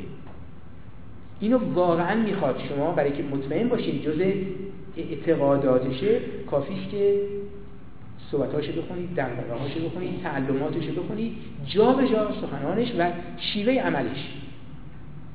هر جا که قدرت و فشار دشمن زیاد میشه فورا پناه میاره با کی؟ به مردم. پناه میاره مردم. حتی دنبال این نیست که نیروی نظامی درست کنه. گارد نظامی بهش پیشنهاد می‌کنن درست کن که دفاع کنید در برابر کودتا. میگه من به نیروی ملت ایران اعتماد دارم. مستحضر به قدرت ملت ایرانم. نامه ای که حالا احتمالا جر کردن از طرف آیت الله کاشانی که گویا گویا در روزهای قبل از کودتا نوشته که بله بیا کودتا داره میشه یا یه کاری بکنید. چه یه کاری نمی‌کنی که حالا می‌خواستن بگن ایشون هیچ موافقتی با کودتا نداشته جوابی که گویا حالا اون زیل اون هست همینه که من به مستحضر به حمایت ملت ایران هستم. واقعا اعتقاد داشتی که ملت ایران می‌تواند؟ اگر اون روز نتواند حالا خواهم گفت به شما به جز جز که اون روز ملت ایران به وسیله کسانی که باید خبرش بدن دعوت بشه به اینکه حضور پیدا کنه دعوت نشد. خب ممکن بگیم که چرا باید اینطوری بود؟ بله یه راه دیگه اتفاقا مصدق به اون میاندیشید یه راه دیگر این بود که ملت ایران این نیروی مردمی متحذب می‌شد متشکل می‌شد که احتیاج نباشه که ملت تودار بودن بدون ارتباط از طریق رادیو بلندگو خواسته بشه و با تأخیر انجام بگیره. نه تشکیلات وجود داره سازماندهی هست میستن مصدق آرزوش این بود. چند بار حالا هست توی خاطراتش هم هست. آرزوش بود که مردم ایران متعذب بشن. یک بار خودش شروع می‌کنه. در شرمی در سرگذشتش آمدیم حزب درست کنیم جمع کردیم دوستان رو. نشستیم جلساتی آینامه نوشتیم نوشتیم نوشتیم. بعدم گفتیم هیئت مدیره انتخاب کنیم. هیئت مدیره به لحاظ انتخاب شد جلسه بعد هیچ کس نمیاد. ای پس کو دوستان چرا نمیان؟ پرسیدیم چرا نمیاد گفتم هیئت مدیره که انتخاب شد. مصدق به شدت سرخورده میشه. میگه اینا آمده بودن فقط همین که عضو هیئت مدیره رهبری نشدن. دیگه کاری ندارن. ما که رهبری دیگران شدن ما دیگه کاری نداریم. یعنی گویی فقط آمدن که کادر رهبری باشن. اگه نباشن نباید باشن. از اینجا خودش نه اینکه بازم ایمانش به حزب از بین میره و تشکر ولی خودش می‌بینه که نه باید حالا کار خودش انجام بده. ولی بعدا هم باز می‌گوید در یه مقایسه با حزب توده میگه حزب توده یا حسنشون همینه که متشکلن نیروهاشون رو تشکیلاتی سازمان یافته میارن. ولی نیروهای ملی نیروهای مردمی نیستن این متشکل. و نمی‌تونن از آرمانهاشون به همون سرعت و انضباط دفاع کنن. این آرزوی مشده و شکایت و درد دلش هست بنابراین می‌خوام بگم اون معتقد بود که ملت ایران می‌تواند نسبت و حمایت کنه و به این استظهار داشت. حالا این چه رمزی درش هست این بسیار مهمه. این همون سرمشق اولیه است که در وجدان دکتر مصدق بیدار شده. بسیار از روشنفکران ما تا امروز هم دم از مردم می‌زنن دم از دموکراسی می‌زنن. ولی هم بسیار یعنی اکثریتشون همچنان نخبه گرا هستن. همچنان تو مدل دوران نظام شاهنشاهی و ولایتی و امامت نوع ولایتش تا امروز زندگی می‌کنن که اونهایی که نخبه اونهایی که هستن حق دارن پیشتازان حق دارن رهبران صلاحیت دارن. توده ها باید بیان رأی بدن. توده ها بیان مشروعیت بدن. اطاعت کنن. نخبگان باید باشن. ولی مصدق چنین اعتقادی واقعا نداشته. این خیلی مهمه. تو رجال دوران قاجار و دوران مشروطه امروز کمتر کسانی به این ایمان می‌رسن. اینی که من میگم در وجود مصدق اون وجدان جمعیه و تاریخ ملت ایران جریان داشته و اون هوشیار بوده به و اینی که مصدق جاودانه شده. رمز جاودانگی نهضت ملی. من اینو واقعا اعتقاد دارم. که می‌دید همچنان زنده است. شور ایجاد می‌کنه وقتی نامش میاد. بی دلیل نیست. شما مصدق ندیدید خاطر نهضت ملی رو کجا دیدیم نامی شنیدیم بسیاری ممکن بگیم در تقابل با مثلا حکومت دوران متأخر مصدق رو دوست دارن. چون مثلا ملی بوده اینا فلان. نه. این نیست که بگیم اون ملی مذهبی مصدق ملی اونایی که از مذهب داشتن ملی. این برای بعضی گروه ها و شخصیت ها اتفاق افتاده. ولی اینا گذراست. بسیار آنی ولی در مورد صدر نهضت ملی اینطور نیست که از سر لج به اون بگی این. این یک شور عمیقی است در خودتون حس می‌کنید.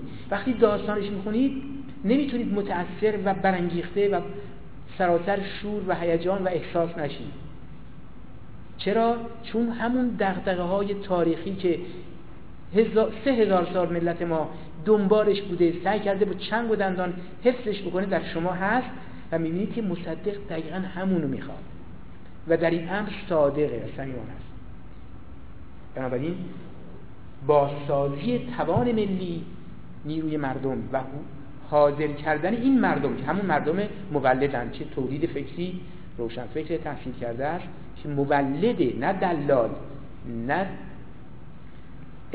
چی یا مقلد و تولید کننده است در صنعت شهر دوستا هر جا اینا رو بیاره توی عرصه و همجرد در عمل هم میدان میده به چی؟ به بخش فعال و خلاق تولید کننده خیلی مهمه. درسته؟ عنوانش اقتصاد بدون نفته. ولی مصدق اعتقاد داره که باید این ملت خودش می‌تواند می‌تواند پای خودش بیسته میگه که یه جای دیگه است که اون موقعی پیشنهاد مشترک ترومن چیز ترومن و چرچی میدن به مصدق یه پیشنهاد دیگه هندرستان و ترومن بودن. که اینو بپذیره به شرطی بپذیری کمک های چون نزدیک کودتا بوده ما بهت میدیم کمک آمریکا مثلا داده میشه. بعد توی نامه اون نظرش من دقیقا نمی‌دونم از کجا به کجا بوده این بوده. حالا مصدق جوابی که میده مهمه که این الان موقعشه. این تو روزنامه بیرمنگام پست آمده عین این تحلیل که گفته بوده در این که ما چرا این پیشنهاد دادیم این بود که این پیشنهاد زمانی دادیم که اینا تحت فشارن و تحت فشار شدید اقتصادی اجتماعی و سیاسی الان آماده تسلیم شدن هم. بنابراین ما علی پیشنهاد بدیم مصدق تسلیم میشیم. خب مصدق تسلیم نشد. اینجا می‌خوام یه عنصر دیگه که تو خاطرتون بسپاریم برجسته کنید اضافه کنم.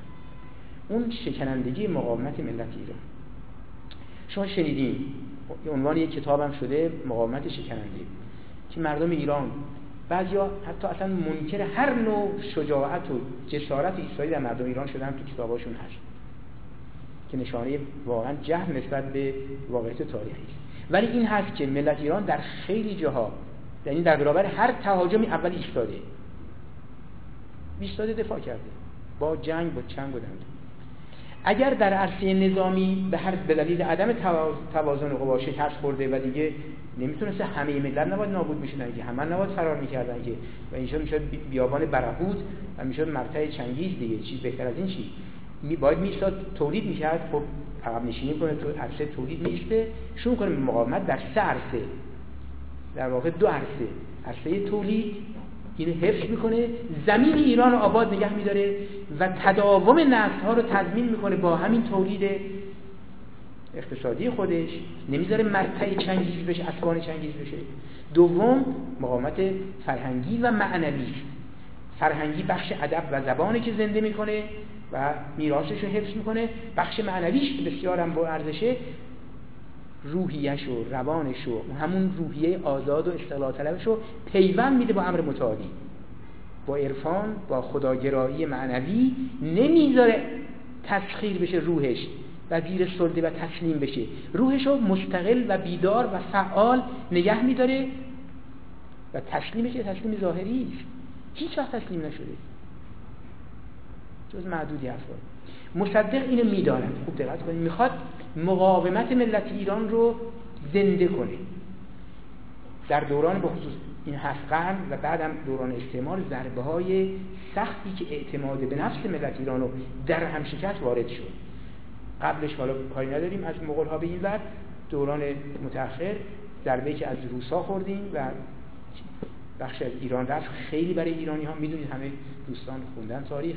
به شدت متأثر کننده بوده و اعتماد به نفسشون آسیب زده که هنوز هم هست. بعدش متاسفانه ادامه پیدا کرد در جنگ هرات انگلیس ها همینطور در جنان متفقین رضا شاه اینها داشته تکرار می‌شده. اینها خیلی برای بازسازی توان ملی امر منفی است. مصدق می‌خواد اینو بازسازی کنه. چیکار می‌کنه؟ فقط نصیحت می‌کنه؟ نمی‌کنه. تاکید می‌کنه ملت. ملت مخاطب قرار میده. ملت رو دعوت می‌کنه. اعتماد می‌کنه بهشون. اعتماد صمیمانه. یک کلام دروغ مردم نمیگه. برای اینکه این مردم اعتماد به نفس به دست بیارن از شکست ها از دروغ ها باید راستی و صداقت ببینن. اما مهمتر از اون کاری که خودش پیش قدمه ایستادگی در راه آرمان اصلیش و هدف مقدس خودش که میگه مقدس میگه باید ایستاد. می‌خواد درس بده که آرمان های بزرگ اهداف بزرگی مثل آزادی عدالت استقلال و معنویت و امثال هم جز با فداکاری و ایستادگی میسر نیست. چندین بار اینا رو میگه. این باید ایستاد. همین ماجرا که میشه میگه اینا می‌خواستن این کار کنن ولی ما ایستادیم. ملت ایران ایستاد من هم ایستادم. تو دادگاه میگه بعد تو خاطرات میمیشه که من در این آرمانم هر چیزی رو پذیرا بودم. مرگ برام چیزی نبود. فوش میدن میگه فوش چیه؟ اون توصیه مادرش رو یاد من میاره که در اجراها مردان باید بیستند. آزادگان باید بیستن و مصدق از اونهایی که عقب نمیشینه بعضی ها ایراد گرفتن. می‌دونید داستانشو خواهند گفت که در پیشنهاد بانک بین‌الملل چرا نپذیرفت مصدق؟ این پذیرفت کودتا نمی‌شد. پیشنهاد هریمن این پذیرفت کودتا نمی‌شد. رفراندوم نمی‌کرد کودتا نمی‌شد. اینا جوهر تاریخی نهضت ملی رو درک نکردن دوستان. فکر می‌کنم دعوا سر نفته. خب این می‌کرد میدن و مسئله حل بود. مسائل اقتصادی است اون می‌خواد ملت ایران زنده کنه. اگه قرار بشه حکومت ملی بماند ولی ملت ایران همچنان مورد به حاشیه رانده بشه چه ارزش داره؟ برای اینکه ملت ایران بماند باید خودش درس ایستادگیر تا آخر بده. نباید اینجا عقب بنشینه بر سر اصل آرمان ملت که چی بوده؟ حاکمیت ملی بود دیگه. میگم این پیشنهاد حاکمیت ملی نقض می‌کنه. من اگر اینجا عقب بشینم شکست قبول کردم. فرقی نمی‌کنه با شکست قبول شکست در جنگ بروسا با انگلیسا چه فرقی می‌کنه؟ نباید تسلیم می‌شد. رفراندوم میگن چرا کرد؟ خب مگه غیر از این بود چی می‌گفت؟ در سختترین لحظات که من تنها مونم ملت ایران نقطه اتکای منم. خب مجلس در اختیار دربار و انگلیس هاست باید چی کار می‌کرد؟ باید به مردم روی می آورد بزرگترین افتخار اتفاقا و پیروزی مصدق همین دو ستاست که منتقدان حالا دشمنان کار ندارم منتقدانی که یه زمان یار مصدق بودن حالا از سر دلسوزی انتقاد می‌کنن و این نقطه ضعف می‌گیرن اینو نقطه ضعف گرفتن. و این درست نقطه قوت نهضت ملی مصدقه. که اگر این می‌کرد نهضت هر چند میمون معنن مرده بود. معنن شکست خورده بود. شما این حزب توده به لحاظ نظامی خب ضربه خورد. ولی اصلش ضربهش ضربه معنوی بود که بازسازیش دیگه دشوار شد تقریبا غیر ممکن شد. چون اعتماد از دست داد. خب همینجا عامل سوم یه عامل دیگری من شمارهاش دیگه نمی‌ذارم ولی دوستان سعی کنید اینا رو به خاطر بسپرید عنصر شکاف ملت و مردمه دولت و مردمه. خب این شکاف خیلی عمیق از همون شهرگاه که اشاره کردم بعد از اون شکلگیری دولت متمرکز این شکاف شروع شد. خب منتها مردم اونجا ناگزیر برای امنیتی که تمام زندگیشون رو یعنی هستیشون رو داشتن در اثر اون وضع قبلی حجوم ها و جنگ ها از دست می‌دادن باید میمون خب طبیعتا تشکیل یه پادشاهی متمرکز مورد قبول شد و رضایت دادن. خوب دقت کنید. این رضایت رضایتی بود که در واقع میشه گفت استراری بود. چون چاره جزو نداشتن. به همین جهت برای یک چنین دولتی که حالا من وارد بحثش نمیشم برای یک چنین دولتی که باید این کاره بکنه شرایطی رو پیش بینی شد که اینا بسیار مهمه که اینم باز تو تاریخ کم میاد. در مورد نظام شهریاری و نظام آرمانی شهریاری با شما دوستان مطالعه کنید. که ویژگی هاش با چی می بود و شرایطش چی می بود و حق شورش علیه شاهی که به اون تعهداتش پشت بکنه یعنی امنیت نتونه برقرار کنه از عدالت منحرف بشه از اقلانیت و حکمت عدول کنه. یعنی عدالت حکمت و اقلانیت و کارکردش هم که امنیت نتونه برقرار کنه. این دیگه شاه نیست مردم حق دارن عوضش کنن. حالا این داستان بماند منظورم اینه که مردم می‌دونستن که چاره جزی نیست اینو باید مهارش کنن فعلا. با ضوابط آموزه های دینی و فرهنگ و سنت هایی که اون روز اثر عمل می‌کرده. اما می‌خوام بگم این شکاف بالاخره بود. شاهان میمدن می‌رفتن از مردم سرباز می‌خواستن و مالیات. همینو بس باید مرتب مالیات می‌داد سرباز می‌داد. در جنگ های کش میدن که مردم نمی‌خواستن. شاید مردم نمی‌خواستن این بلند بشه بره تا مصر مصر رو هم فتح کنه. کافی بود باید از همین مرزها دفاع می‌کرد. تو میری مصر رو دفع جنگ می‌کنی سرکوب می‌کنی آخرش دشمن میتراشی. میری تا یونان لشکرکشی می‌کنی خب باز دشمن میتراشی. هر جا بری خارج از مرزهای ایران دشمن میتراشی. بنابراین جنگ دفاعی به جنگ تهاجمی و توسعه طلبانه امپراتوری تبدیل شده بود. بنابراین ملت ایران باید هزینهشو می‌داد. مردم دیگه با اون غریبه و بیگانه بودن. مردم با دولتی آشنا بودن که با همون شرایط عدالت امنیت آبادانی. این سه تا کارکرد برای دولت های پادشاهی عنوان شده بود. سه تا زمانی که انجام می‌دادن مشروع بودن. دیگه جهانگشایی جزش نبود. خراب کردن شهرها و ویران کردن و بردگیری و اسیر گرفتن جزش نبوده. خب حالا این جریان ادامه پیدا کرد تا مشروطیت. حالا در مشروطه اتفاقی افتاد خیلی خوب. گفتم که اینجا ملت شکل گرفت مجددا از تجزیه و حالتهای پراکنده واحد ملی در تقابل یعنی روحیه ملی دقت کنید در چی ایجاد شد مجددا؟ در تقابل با براتون گفتن استعمار و دولت استبدادی دو عامل ملیت رو در ایران به وجود شکل ملیت نوین رو شکل داد. من حال به گذشته کار ندارم ملیت دوران مشروطه به امروز رو. دو عامل ایجاد کردش بود. دو عامل بیرونی که واکنشش شد احساس هویت جدید ملی بین ما اون چی بود؟ مخالفت با مداخله بیگانگان استعمار. ما می‌خوام خودمون باشیم مستقل باشیم. ما کی بود؟ ما ملت ایران. ما دی مداخله خارجی نمی‌خوایم. دوم با دولت. دولت مساوی بود با استبداد با سرکوب با نظام های طایفه بیگانه با مردم بیگانه با تولید بیگانه با آبادانی. قارت مثل بیگانه قارت می‌کرد اونم باج می‌گرفت. باج می‌گرفت.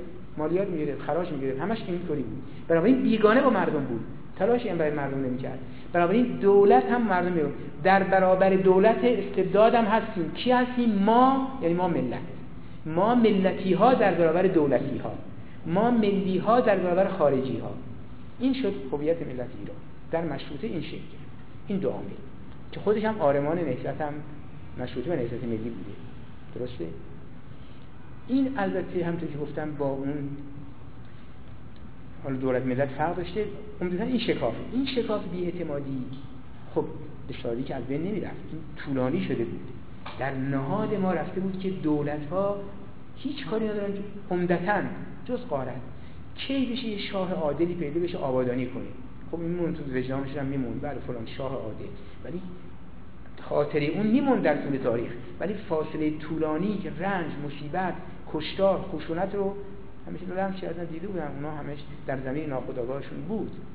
بنابراین این بیاعتمادی به دولت ها زیاد در برابر این دولت و همون واکنش های دفاعی که مفصل دوگانی برخورد کردن به دولت ها دروغ گفتن حقایق رو نگفتن پنهان کردن در برابر دولت دیگه فراوونه. برای حفظ خود همش هم جنبه تدافعی داره حالا آثار آشوبایی من کار ندارم که چقدر زیاد بوده اما این شکاف عمیق ادامه پیدا کرده. خب مشروطه فرصت دولت حالا این بار گفتن دولت ملی یعنی دولت ما زدیم این بار دولت ملی ایجاد شده یعنی صفت ملی بهش یعنی از خودمون. اون دولتی ها یعنی مستبدین شکست خوردن خارجیان استعمار هم شکست خورد روس انگلیس. حالا دولت ملی از میان خودمون آمده. خب این مورد قبولشون مال خودشون بود. چون دقت کنید در فاصله ای که دولت ملی ایجاد میشه مردم تمام شکاف با عواطفشون با حمایتشون پر می‌کنن. زن و مرد میان مثلا میان پول می‌خوای چه میری بانک شاهنشاهی باز از روستا می‌خوای بگیری. خارجی ما اومدیم که مستقل باشیم. جواهراتشون پولهاشون هر چه داشتن میدن. روسا التیماتوم میدن میگن گوش زیر بانر ما میستیم با تمام وجود ملت میاد در پشت دولت ملی چون میگه مال خودش. یعنی به محضی که دولتی میاد به مردم از میان مردم و باشون اعتماد می‌کنه و راست میگه. با تمام وجود در پشت پناهش هست اما متاسفانه خب این نپایی در نهضت ملی مصدق این رو می‌داند. چون میدانه به سهم خودش. اجازه نمیده که یک بار شده بر این اعتمادی که باید بین او و دولت برخواست از خودش باشه ضربه بزنه که بعد نگن بابا اونم که از میان خودم بود اونم خراب در اونم تو زد در چون می‌دونید مردم می‌دونید دیگه اینقدر بی اعتمادن میگه اینم دیدی اینم شد. توی حالا چیزای جامعه تو فرهنگ جامعه این تشریح کلام ها خیلی زیاده ها که ناشی از بیاعتمادی ضربه خوردن برای اعتماد تا بخواین هست. اما مصدق چیکار می‌کنه؟ برای این کار شفافیته. شفافیت به مردم صداقت راستگوییش گزارش صادقانه به اونها دادن و هیچی از اونها پنهان نکردن و به آرامانشون پشت نکردن و تنها به رأی اونها و نظر اونها عمل کردن.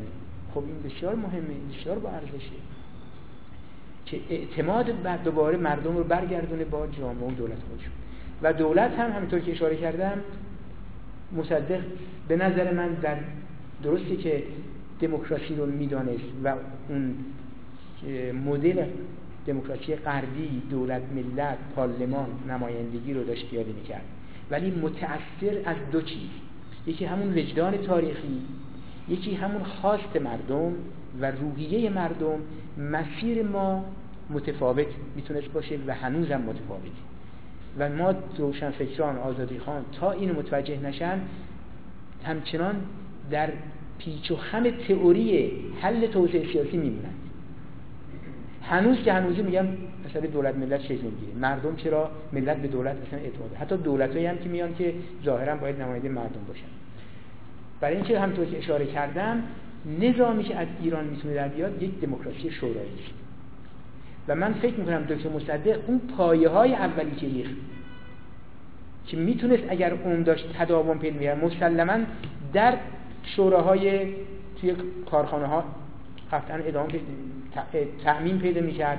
در شوراهای ایالتی ولایتی ادامه پیدا می‌کرد. در نتیجه دموکراسی ما دموکراسی پارلمانی لیبرالی نمی‌شد. دموکراسی شورایی می‌شد که سطح وسیعی از مردم در اداره امور محله خودشون ایالت خودشون و یا در سطح ملی در پارلمان مشارکت کنند. این یه مسئله مهم. دو در دموکراسی لیبرالی قرارداد روی بحث عدالت نیست. حالا اخیرا رالز آمده بحث عدالت عنوان به مسابقه انصاف مطرح کرده که یه زور یه جره پروژه لیبرالیسم رو روی عدالت هم ببره. حالا اون خود جای بحث داره. ولی به هر حال پون بنیادش نیست. و به همین جهت دچار مشکلاتی که می‌خواد از همون بنیان قراردادی که اونجا بوده یک عدالتی رو معقول بیاره بیرون. ولی در ایران ما تفاهم ملی همبستگی ملی همطوری که گفتم رو اون قرارداد نیست. روی همبستگی انسانی در ایران بیش از همه ما جنبش های ادالت خواهی داشتیم. می‌دونید دیگه. به خصوص از اسلام به بعد. قبل از اسلام قول مهمترینش جنبش مزدک هست. بعدش هم دائما داریم. اینا همه برای همبستگی چیه؟ برابر خواهانه جامعه ماست. جامعه ما به دلایل حالا متعدد هم تاریخی که با هم مسیر دشواری رو طی کردن. این بسیار مهمه. ملت ایران پس کن مثل یونانیان نبود که در یک شرایط آب و هوایی بدون نیاز به کار سخت خودش رو زمین. در نقش تجار بیشتر تاجر بودن برده آوردن برده ها براشون کشاورزی کردن خودشون نشستن اربابی کردن و فکر کردن فلسفه ساختن و حالا هم بافتن. نمیگم تو این نمی‌خوام همه کاری کردن. اما ایرانی ها خودشون باید نانشون به دست بردن در شرایط سخت. ایران خب این کار دوش به دوش سخت با هم اشتراک به اینها در عمل چی داد؟ همبستگی انسانی داد. آموزه های توحیدی اینو خداگاهانه کرد این دو چیز رو در نظر بگیریم. درس بزرگیش دوش به دوش در بستر واقعیت ها همکار کار کردن در عرصه کار تولید آبادان کردن طبیعت جامعه با هم رنج بردن با هم زحمت کشیدن با هم شادی کردن که در ایرانیا فوق العاده بوده. شادی هاشون همه جمعی. این همه قدم به قدم در هر برهی از زمان هر فصلی فصلی جشن گرفتن با هم. جشن برداشت محصول جشن پاییز جشن بهار جشن آخر ماه. اینا همه حیات جمعی می آفرینه همبستگی می ایجاد می‌کنه. در وجدانشون نهادینه می‌کنه. دیگه بحثی نیست که منفعت من در بازار من اینقدر سهم آوردم. تو اینقدر سهم آوردی. آنچه که در لیبرالیسم و انسانگرایی لیبرالی غرب فوق العاده نیرومند شده. اندیویدوالیسم اینقدر قوی شده. اینجا ضمنی که ما استقلال فردیمون اهمیت میدیم واقعا تک تک ایرانی ها روح جمعیشون قویه. برخلاف اون که میگن. اگر بعضی ها مثل الان ضعیف میشه چیز فشار شدید عوامل بیرونی شرایط غیر عادی بیمارگونه است انسان در شرایط پرفشار همه آزمایشانشون ثابت میشه. واکنشاش طبیعی نیست. این واکنش طبیعی مردم الان نیست که تو خیابونا می‌بینید. شما اون به اون اعتماد نداره اون به اون بعد بیرا میگه پرخاش می‌کنه فوش میده. این این مال ایران ایران واکنش غیر عادی تحت شرایط فوق العاده فشار فوق العاده است. برای هر موجود زنده شما بذارین همین واکنش های پرخاش و خشونت ظاهر میشه. شرایط به محضی شما دیدین مردم از این فشار میرن بیرون. میرن فرض کنید حتی تو در پناه صحرا تو دشت طبیعت. میدین یه حادثه برای اتفاق میفته همه میریزن به کمک. مگه غیر از اینه؟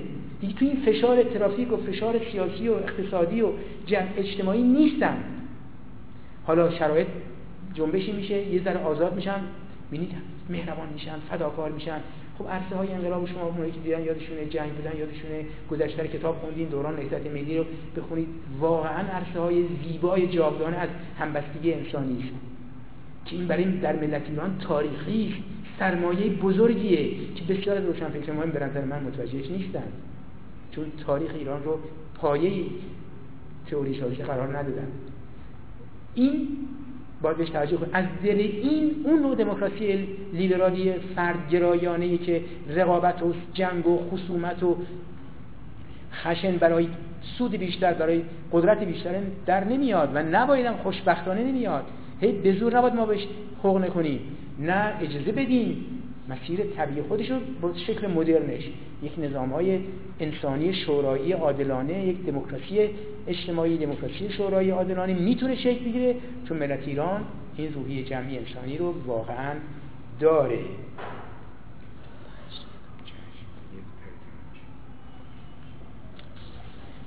یه مثل هم که خب البته این فرعی بود آقای منصم اشاره کردن جزء ویژگی های دوران هست. که باز البته هست اون مسئله توازن منفیه دقت کنید ما در تا قبل از قاجار و دوران ضعف قاجاری یعنی شروع شد؟ دفاع از استقلال حالا همون شکل سوری تمامیت ارزیش به وسیله چی انجام می‌شد؟ قدرت نظامی.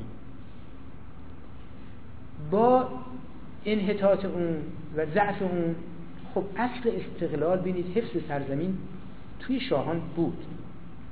چون اینا بالاخره این سرزمین رو می‌خواستن. همه قاجارها هم نمی‌خواستن تیکای ایران بره به این آسونی. منتها ضعیف شده بودن. دلیل نوع شیوه حکومتشون قافل از تحولات جهان. خب برای حفظش چیکار کردن؟ یک شیوه بسیار خطرناکی رو انتخاب کردن. اون توازن مثبت که این در سیاست ناصرالدین شاه خصوصی طول کشید هست. از فتح شکست از بعد کم کم شروع شد. که ما حالی که ضعیفیم دو تا گرگ می‌خوان ما رو بدرن ما باید گاهی یه تیکه به این بدیم یا طمع اینو جلب کنیم که به تو میدیم اون اونو آروم کنه اون اونو هی هر دو رو به جون هم بنزیم به طمع هم یه تیکه های نونی هر دفعه به این دوتا بدیم. خب ما هنوز دوره ضعفیم در مشروطه و بعد از مشروطه متاسفانه. درسته؟ اونا هنوز قوی هم قدرت های بزرگ همچنان پیش رفتن. مصدق این یک نبوغه واقعا یک نبوغه. چطور می‌خواد از استقلال دفاع کنه؟ از دوره چهاردهم گفتن این نطفه این تئوری جدید راه جدید و ریخ خب باز ما چطور اشغال شده نه تنها قدرت بودن اومدن حضور نظامی اینجا دارند نمایندگانی هم اینجا دارن در ساختار سیاسی و اجتماعی حزب و نخست وزیر و رئیس الوزراء همه جور هم دارن. امتیاز می‌خوان. خب امتیاز اونجا دارن. حالا شروع کرده آمریکا آمده اونم جدیده. آمریکا میگه نفت اونجا رو می‌خوام. بلوچستان سیستان. بلا فاصله روسا میگن ما نفت شمالی می‌خوایم. انگلیس هم که اونجا دارن. خب چیه؟ دولت هایی که به طور عادی در ادامه سیاست های حفظ سرزمین اگه می‌خواست باشه باید می‌گفتن خیلی خوب. چون که داشتن همین کاری می‌کردن. که بله خب ما به تو هم میدیم. تو توازن ایجاد بشه. توی ماجرا حزب حالا نه از این سیاست بلکه از موضع وابستگی بله باید اولین کشور سوسیالیست پیروز بشه و اول اون باید بمونه و قوی بشه تا بقیه بنابراین همه چیز در خدمت اونه. گفتن بله با اون باید داد متا عنوانش گذاشتن. همون عنوانی که در ایران بود که عین جمله‌ای که در روزنامه من برای خود احسان تقری هم مقالش نوشته بود که بله همون گونه که انگلستان در جنوب منافعی داره و جنوب حریم امنیت منافع به امنیت انگلستان هست و یا آمریکا هست شمال هم به طور طبیعی حریم امنیت روسیه است. ببینید همون سیاست توازن مثبت رو تعریف کرده داره ارائه میده. اینجا مصدق میاد تو هوا نمیگه نه. ببینید راه باید نشون بده. می‌خواد از استقلال دفاع کنه سرزمین باز نره. نیروی نظامی هم که ما نداریم بیرونشون بریزیم. قدرت ملی هم شکل نگرفته دولت هم توش همه عناصر ارتجاعی و وابسته هستن. وضعیت بسیار خطرناک و سختیه. کم مونده بود که خب می‌دونید ممکن اون تیکای از کشورم تیکی جدا بشن. سیاست توازن منفی رو مطرح می‌کنه کسی نمی‌تونه مخاطره کنه. اینقدر این سیاست زیباتر شده و در شرایط مناسب و با حمایتی که بلافاصله مردم وجدان تاریخی ملتی رو ازش می‌کنه نمی‌تونن بگن نه چون همه معتقدن باید بله ایران باید بمونه. حالی که ایران بونه میگه آقا جون شما وقتی می‌دید که نمیمونه. وقتی ندید میمونه. دیگه هیچ کس پاکمرد میشن. بنابراین چی میشه؟ این سیاست برنده میشه و پایه نهضت ملی و استقلال از طریق نه امتیاز دادن که تقویت بنیان ملی. حالا مصدق اینو داده می‌دونه لرزانه. بعد نهضت شروع میشه که همون هر اهدافی که گفتیم که ملت ایران واقعا تو صحنه بیاد و توانش دست بیاره و بالاخره آخرین کلام من روش های نهضت ملی که عمده ترین روشی که جوهره روش نهضت ملی اشاره می‌کنم. ببینید دکتر مصدق چجوری آمد به پیروزی رسید؟ مسیرش خیلی مهمه. برای امروز و فردا و همه روز ما مهمه. مصدق از مجلس شروع کرد. ولی قبل از مجلس عنصرش روشنفکر تو جامعه بود. قبلش که حالا خوندین و مبارزه می‌کرد و بعدش هم تبعید شده ولی بوده دیگه تو عرصه جامعه. در گفتگوهای سیاسی توی عرصه عمومی حضور داشته. درسته؟ تعامل می‌کرده گفتگو می‌کرده نقد می‌کرده هر وقت فرصت داشته. حالا مصدق در وضعی بود که گاهی نماینده انتخابش مجلس میاد در مجلس میگه به نقادی. سدیا انتقاد می‌کرده اون انتقاد می‌کرده رضا انتقاد کرد. یعنی گفتگوی انتقادی. خوب دقت کنید. این مشی اصلی مصدق با حکامه با طبقه حاکم با نیروهایی که منافع ملی رعایت نمی‌کنن و با همه کسی نیروهای سیاسی دیگه فرق نمی‌کنه با همه از این گفتگوی انتقادی که در هر جا حالا مجلس باشه اقلیت تو جامعه باشه داره. دانشگاه هم داره. نیروهای ملی هم داره. احزاب ایجاد میشه همین کارا باید بکنن. این رو در جامعه گسترش میده. اکتفا نمی‌کنه بگی من تو پارلمانم. خب حالا اقلیتی؟ خوب دقت کنید. سعی کنیم اکثریت بشیم و اونجا و هر قانونی می‌خوام تصویب کنیم دولت ملت هر کاری می‌خوام عوض به وجود بیاریم. میاد میگه نه این عرصه عمومی این ملتی که باید قوی بشه این گفتگو باید تو عرصه عمومی رشد کنه. در اونجا توان ملی بازسازی بشه. نیروی ملی قدرتمند بشه نیروی مردم جنبش مردم رشد کنه. از درون جامعه اون جنبش مردمی حاکمیت و تحت فشار و تأثیر بگذاره قوانینی به نفع مردم و به نفع کشور وضع بشه. این دو روشه بسیار متفاوتی. این اینی که باید شما بری قدرت رو تسخیر کنی از بالا شروع کنی به تصویب قوانینی به نفع حال خیلی خوب باشی به نفع جامعه این نه اول جامعه تسخیر مردم خودش کرده. اینجا باید نخبگانی برن به حد اکثر به رأی مردم برن بالا یا با زور اسلحه اگه چریک بودن یا انقلاب می‌کردن. اگه نه باید به رأی مردم مثلا می‌رفتن. فقط مردم رأی میدن میدن ولی اینجا عرصه عمومی اول در اختیار مردم قرار می‌گیره. مردم رشد می‌کنن. نیرومند میشن. آنقدر نیرومند که حکومت نمی‌تونه نادیده بگیره. خود به خود نمایندگانی که از درون مردم میان آرمان مردم باید نمایندگی بکنن. قوانینی به نفع مردم بزنن چون مردم فعال و حاضر در صحنن و گفتگو فعال بین مردم انتقادی و حکام و نیروهای سیاسی جریان داره. این مشه و رمز پیروزی مصدق بود. به همین جهت مصدق و مجلس به خودروی نرسون نیروی مردم به خودروی رسون اینا که اقلیت ناچیز بیشتر نبودن. فشار افکار عمومی مجبورشون کرد بگن مصدق تو بیا که تازه آنم تو نپذیره مثلا بعد شکست بخوره. به کرات هم اون اقلیت شکننده ملی به حمایت مردم بود که در مجلس 17 دوام بود بنابراین این مش در دوران ما متاسفانه می‌بینید از بعد از نهضت ملی عوض شد و ما فراموشش کردیم. تو دوران یه خورده چند سالی بودش. از دهه میشه گفت پنج چهل به بعد دیگه به کلی تحت هر شرایطی من وارد بحثش نمیشم. دورانی هم که فرصت هایی برای این بود باز نبود. مثلا دوران انقلاب شده حالا امکان گفتگو زیاد شده. حالا قبلش دیکتاتوری شاه فوق العاده نیرومند نمی‌ذاره مثلا حداقل محدود کرده. ولی ما می‌بینیم نیروهای سیاسی جامعه ما به جای اینکه این فرصت رو برای ایجاد یک گفتگوی انتقادی بین خود و فعال کردن عرصه عمومی سازماندهی و نهادسازی میان مردم شوراها نهادهای مردمی انجمنها احزاب اتحادیه ها صرف این بکنن صرف مبارزه و رقابت که اونجا سهم بیشتری و قدرت به دست بیارن و از اونجا یا همه رو به دست بیارن یا سهم بیشتری دست بیارن. تمام فرصت تاریخی ساله اول انقلاب از دست دادن و به همین دلیل این فرصت زودتر سوخته شد. و به همین دلیل. در زمان مصدق هم اونهایی که این قبول نداشتن سوزوندن. مثل احزاب رقیبی که می‌خواستن برن اونجا. حالا مخالفانم و مشکلات شخصیتی هم جداست. بنابراین تا امروز هم مشکل ما داریم. مسیر مصدق از درون عرصه عمومی ایجاد گفتگوی انتقادی با همه با روحانیت گفتگوی انتقادی داریم. من فرصت دیگه متاسفانه وقت من تمام شد. من لازم در یه فرصتی باشه نقش تعامل مصدق و اصولا جنبش های ملی ما با روحانیت و مذهب که بسیار مهمه چه در مشروطه چه در نهضت ملی کمتر مشروطه بیشتر اثرگذار بود. حالا که دیگه فوق العاده اثر بخش شده. این رو توضیح می‌دادیم به هر حال این تعامل گفتگو تعامل گفتگو زمینه ایجاد همبستگی و رشد جنبش است که می‌تونه مبنای پیشبرد اهداف تاریخی ملت ایران آزادی استقلال و عدالت باشه.